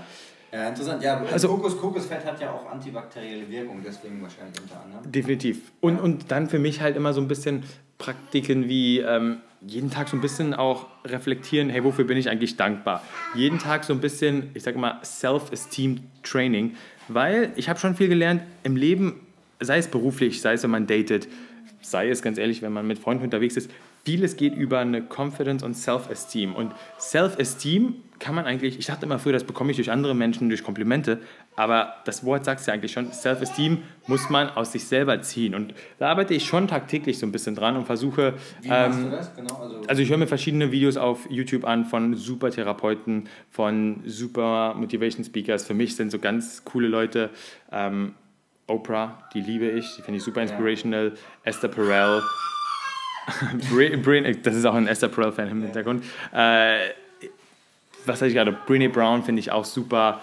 Ähm, hat auch gute, gibt auch gute TED-Talks. Genau, Also Marissa, 10, 15 Marissa Peer ist auch eine super Therapeutin aus England, die in Los Angeles lebt, die unglaublich coole Videos macht und die höre ich mir mal so an und danach meistens versuche ich immer entweder mit Affirmations, also dass man wirklich sich hinsetzt und in seinem Kopf positive Dinge über sich selber sagt, positive Wünsche ausspricht, dass man die so ein bisschen manifestiert ähm, oder dass man halt versucht durch Meditation das nochmal ein bisschen so wirklich tiefer festzuhalten oder es gibt gute Übungen im Spiegel und das hört sich alles echt am Anfang ein bisschen albern an, Ja. aber ich sag's euch Leute, das ist auf Dauer mega, mega the difference. Und wenn man sich selber Ja. zehnmal am Tag im Spiegel sagt, weil ich bin selber so ein Mensch gewesen. Ich habe mich früher im Spiegel angeguckt und habe erstmal so zehn Sachen gefunden, die ich scheiße fand und die man besser machen will, bis ich merkte, hey, davon wird man auch nicht glücklicher. Ne? Und wenn du dich jetzt im Spiegel anguckst, einfach mal sagen so, hey, super, ich bin, ich bin einfach dankbar für das, was gerade so ist und so, wie ich mich aktuell im Spiegel sehe, bin ich auch am zufrieden, zufriedensten mit mir. Und wenn man das echt tagtäglich practiced, hey Leute, dann werdet ihr euch viel Geld in ähm, Drogeriemärkten sparen und der ein oder andere Schönheitschirurg wird ein bisschen weniger Arbeit haben, ähm, was auch nicht schlecht ist, weil wir brauchen eigentlich gar nicht so viel außen, wir brauchen ein bisschen mehr Arbeit innen. Das finde ich ein guter, und vielleicht auch nochmal gut zu sagen, dass so geht es ja, sag mal, fast jedem. Also ich glaube, fast jeder, den ihr vielleicht aus irgendwelchen Hollywood-Filmen kennt, irgendwelche bekannten Sänger, Rapper, was auch immer. Und ich glaube, fast alle haben diese Sachen, dass sie mal in den Spiegel gucken und sagen, oh, das finde ich jetzt aber nicht so toll an mir oder das gefällt mir nicht oder so. Ja? Also ich glaube, dessen sollte man sich immer bewusst sein, dass es fast jedem so geht, dass man, dass, dass einer auch mal einen schlechten Tag hat oder dass man sich denkt, oh, das stört mich aber an mir selbst oder sowas. Aber sich dessen vielleicht einmal bewusst zu machen und dann sich einfach sagen, hey, ich bin gut so wie ich bin. Klar, Ja, auch Instagram, natürlich, man wacht morgens auf und guckt sich erstmal seinen Feed an. Ja. Dann natürlich denke ich danach, du, vielleicht ein, ein, zwei Wörter zu, deiner, zu deinem, sag ich mal, wie, wie gehst du mit, mit Instagram um? Wir haben jetzt vor ein paar Tagen, hast du mir erzählt, du hattest, glaube ich, in der ganzen Woche nur 25 Minuten oder sowas. Fand ich auch Ja, das habe ich stark geändert bei mir, weil also früher, ich merkte das einfach, hey, ich wurde immer unglücklicher, wenn ich morgens erstmal da 60 Minuten lang mir reinziehe, wer was in LA macht, wer was in Tokio macht und was gerade so in Sydney abgeht. Natürlich, danach denkst du dir, ja, ich bin natürlich gar nichts und habe so ein bisschen für mich gemerkt, okay, ähm, der, der ständige Konsum von anderen und was andere dir vorleben, tut mir einfach nicht so gut. Ich muss ein bisschen mehr mich auf mich fokussieren und es ist halt eh auch so ein bisschen durch meinen Job und, und äh, durch meine Natur, dass ich kreativ irgendwie meine Veranlagung habe. Ich bin immer eher interessiert, halt Content zu produzieren, als Content zu konsumieren. Und da ähm, habe ich aber auch ein bisschen so einen Cut gemacht und überlege mir halt echt mittlerweile so, was ich teile und, und hat das irgendwie einen kreativen, aber auch irgendeine Bedeutung für die Leute. Ich denke mir schon mal, wenn jetzt jemand dieses Foto sieht, hat er da einen visuellen oder einen, einen intellektuellen Mehrwert draus oder nicht? Und da, das ist so ein wichtiger Punkt, den ich versuche zu beherzigen bei meinen Posts. Vor allem, wenn ich nicht so gut aussehe wie du, Stefan, dann äh, kann man nicht so viel Nee, mit Selfies kann, arbeiten. Es kann da auch wirklich, also klar, man, jeder kann, jeder, jeder kann irgendwie, finde ich ja, so auf Insta, ich finde das auch cool, manchmal sich das anzugucken, man sollte sich immer dessen bewusst sein. So. Also ich versuche auch, das schon, klar, das ist, sage ich immer wieder, so ein bisschen auch Part vom Job und so weiter und so fort. Und es ist auch cool, wenn man mal sieht, was seine Freunde so machen. Aber man sollte schon sich dessen bewusst sein und sich auch mal so ein bisschen, ich ertappe mich halt auch manchmal, wenn du dann 10 Minuten dir irgendwelche Stories anguckst, von Leuten, die du teilweise nicht mehr kennst oder so, und denkst was, was ziehe ich jetzt gerade hier raus? Weißt du, wenn du denen so beim Essen zuguckst, äh, 10 Minuten lang, während du aber vielleicht, also in meinem dann Fall zum Beispiel selber irgendwie in Barcelona in irgendeinem Plaza sitze oder so, ja, da könnte ich, äh, könnte ich ja selber einfach ein bisschen spazieren gehen und die Zeit genießen oder so, ja. Also Definitiv. deswegen würde ich jedem empfehlen, das ein bisschen einzuschränken, weil äh, ich glaube, das macht auch ganz viel mit der, mit der ähm, Psyche. Und ich hatte hier gerade noch mal was äh, rausgesucht und zwar das, was Dejan gerade erzählt hat mit den Affirmationen. Ja? Das klingt alles ein bisschen Hokuspokus und so, aber wir unterschätzen, beziehungsweise manchmal überschätzen wir unser Bewusstsein, da haben wir auch schon mal eine Folge drüber gemacht, über den Free Will. Manchmal überschätzen wir unser Bewusstsein und unseren, unseren, unseren Willen, was wir, wie wir Entscheidungen treffen und unterschätzen unser Unterbewusstsein. Definitiv. Und dieses Ding mit den Affirmationen oder sich einfach mal eine Frage stellen, sei, es nach einer Meditation oder so, einfach sich mal eine Frage stellen, so hey, was will ich eigentlich jetzt machen? Oder ist das, was ich jetzt gerade mache, der Job, den ich mache, macht der mich glücklich oder was auch immer? Weil das nennt sich Reticular Activating System, RAS kurz. Und das bedeutet, dass wenn ihr, sag ich mal, eurem Unterbewusstsein eine Frage stellt, also ihr könnt es zum Beispiel auch auf ein Blatt schreiben und dann einfach mal diese Frage stellen, dann wird euer Unterbewusstsein unterbewusst äh, Antworten darauf finden, suchen und finden. Also sagen wenn ihr euch sagt, ey, ich bin ein, oder ich versuche, oder ich bin ein, was weiß ich, guter Mensch, zuvorkommender Mensch, äh, liebenswürdiger Mensch zum Beispiel, dann werdet ihr im Alltag solche Situationen eher finden, die das bestätigen. Und nicht, wenn ihr euch sagt, ey, ich bin so ein Arschloch eigentlich oder boah, ich bin so hässlich, dann werdet ihr immer wieder, sage ich euch, also zum Beispiel, 100%. euch guckt jemand an im Café und dann sagt ihr euch, ja, der guckt mich an, weil ich irgendwie eine komische Nase habe. Andersrum sagt ihr euch vielleicht, ja, der guckt mich an, das kann ja äh, vielleicht auch viel wahrscheinlicher, weil der mich irgendwie interessant findet oder so. Ja, weil, weil ich eine positive flirten Ausstrahlung immer. habe. Genau. Und im Endeffekt spielt es auch keine Rolle, warum ihr euch anguckt, sondern es ist eigentlich nur das, was es in eurem Kopf macht. So. Und ähm, das sind so kleine Sachen, die sind, die fallen einem vielleicht gar nicht auf, aber wenn ihr immer diese ganzen, so immer 2, 3, 4 Prozent jeden Tag ein bisschen schraubt, dann macht das im, im Endeffekt einen riesen Unterschied. Definitiv. Genau, Also das das, genau das sehe ich Ja. genauso. Ähm, und dass man auch so ein bisschen da aufmerksamer wird und nicht immer darauf angewiesen ist, dass, wie gesagt, man von anderen überschwemmt wird mit Komplimenten. Wenn man sich selber nicht geil findet, kann man auch nie erwarten, dass andere einen geil finden.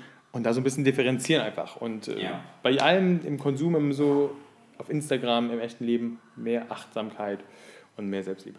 Ja. ich finde, es ist ein, es ist ein schönes Schlusswort hierfür eigentlich. Ich habe noch eine Frage, die, ich, die auch so ein bisschen in unserem Podcast immer so rumschwert, und zwar die Frage nach dem, da haben wir jetzt auch eine komplette Folge zu gemacht, zu dem Sinn des Lebens. Würde ich dich mal fragen, was ist denn für dich so eigentlich der Sinn des Lebens? Also hast, oder hast du dich das überhaupt schon mal gefragt? Warum, was, was, was, was machen wir hier? Warum bist du hier? Und wie versuchst du vielleicht auch deinem, Sinn, in, äh, deinem Leben einen Sinn zu geben? Oder machst du das überhaupt? Ein, zwei Sätze dazu vielleicht. Ja, ja, definitiv. Also super gute Schlussfrage, finde ich, weil ähm, auf jeden Fall beschäftige ich mich viel damit und habe über die Jahre auch so ein bisschen da meine Meinung geändert oder nicht geändert unbedingt, aber die ist evolved, weil was ich halt merke für mich im, im Sinn des Lebens, viel mehr früher ging es so ein bisschen ich, ich, ich, ich, ich muss das erreichen. Mittlerweile denke ich immer so ein bisschen mehr an meine Mitmenschen, um, um Menschen um mich herum. Was kann ich eigentlich bewirken in deren Leben und was kann ich für einen Einfluss auf Menschen haben? Und das ist für mich so ein bisschen ein Ansatz. Also ich versuche ganz ehrlich vom Job bis hin zu Freunden und, und Partnern und Dating immer darauf zu achten, dass ich die beste Version von mir selber bin und dass ich den Menschen versuche halt Achtsamkeit zu schenken, aber auch den zuhöre, denen ehrliche Ratschläge gebe, mich auseinandersetze mit den Leuten und Und das kann ja schon die Person im Café sein, die dir deinen Kaffee gibt. Ja? Einfach Ja, mal ja. nett lächeln oder Danke sagen oder so und wirklich mal in die Augen gucken. genau. Äh, da werdet ihr euch wundern, was ihr vielleicht mit so einem Lächeln oder eine, eine, einem schönen, wirklich ehrlich gemeinten Have a nice day oder Have a wonderful day oder sowas, was ihr damit in den verursacht, wenn ihr das ehrlich meint. Das macht nämlich einen Unterschied. Klar, weil alle sagen heutzutage so, ah, ich bin einsam. Ja, aber das sagen mittlerweile 5 Milliarden Menschen, ich bin einsam. Glaubt mir, ihr müsst den ersten Schritt machen. Ich sage mal, wenn du einen guten Freund haben willst, musst du zuerst ein guter Freund für jemand anderen sein. Und traut euch diesen ersten Schritt zu machen. Ähm, jetzt auch passend hier zu der Podcast-Episode, die wir gemacht haben. Äh, Wenn irgendeiner da draußen irgendwelche Fragen hat oder ähm, sei es zum Thema Reisen, sei es zum The- Thema Arbeit, sei es zum Thema ähm, Liebe, Homosexualität und irgendwie sagt ihr so, okay, ey, ich brauche mal so zwei, drei Ratschläge, wenn ihr mir schreiben wollt, so, ich freue mich immer eher, wenn ich eine DM bekomme oder eine Instagram-Nachricht oder eine E-Mail, wo Leute mich mal. .com, genau. Ähm, wenn Leute mich wirklich so fragen und wenn, wenn da so ja, das Interesse kommt, was zu erfahren, als wenn mir jemand schreibt, hey, du siehst super aus oder so. Wirklich, nein, ehrlich, weil das freut mich mehr, weil das zeigt mir irgendwie so, okay, ich kann vielleicht aus meinen Erfahrungen Leuten Tipps geben und ich sage ehrlich, oftmals habe ich mir das früher, glaube ich, schon gewünscht, hätte mir jemand so eine Hilfe angeboten und das ist ja eigentlich das, was Menschen verbindet. Also ähm, ich freue mich natürlich auch über jeden Fire-Emoji. Äh, Nein, Spaß beiseite. Wirklich, also wenn irgendwas auf eurem Herzen ist, wo ich euch helfen kann, weil ich, ich garantiere auch nicht, also ich bin ja auch kein Heilsbringer, um Gottes Willen. Ne? Also ja. ich bin definitiv nicht das. Aber ich würde mich freuen, wenn ich irgendwie ein bisschen helfen kann oder in der Hinsicht meine Geschichte für andere Menschen inspirierend ist. Das würde mich schon freuen. Und das ist eigentlich so ein bisschen der Sinn des Lebens für mich.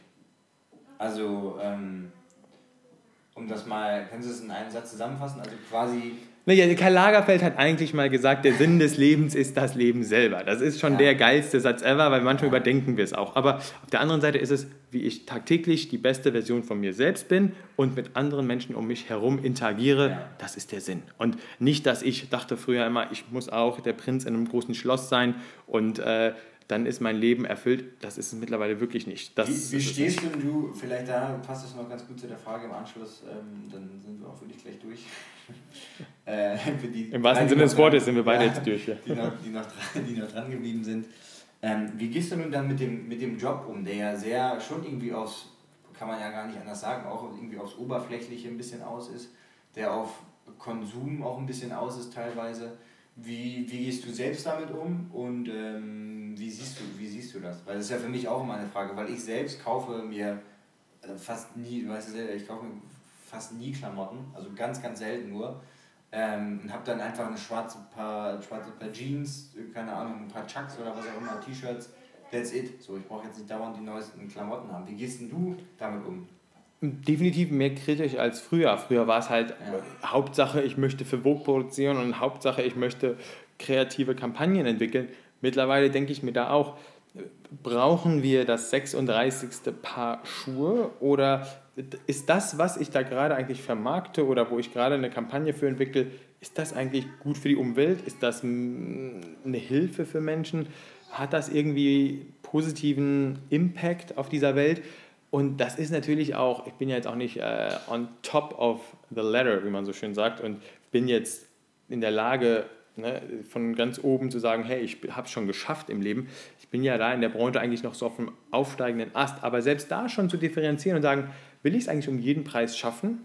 So, da, da, von ja. da, da bin ich ja gestartet, ne, wenn man so jetzt zurück. Das ist ja immer die Frage dann, wofür eigentlich? Dieser Model-Contest damals, genau, wo ich ja sogar äh, ja. geisteswahnsinnig äh, in der Lage war, ähm, so Bots äh, da drauf zu hauen. Oder dass ich mittlerweile sage, nee, also wenn, wenn ich jetzt irgendwie eine Kampagne vielleicht mal machen könnte, wo wir geile Klamotten promoten, die so 100% eco-friendly sind, ne? oder wenn ich ja. mal vielleicht auch ein bisschen mehr für Umweltschutz so kreativ arbeiten könnte, was ich auch will. Das ist auch so, glaube ich, für mich so ein bisschen so ein Ansatz, den ich jetzt in den nächsten Jahren mal noch stärker intensivieren will.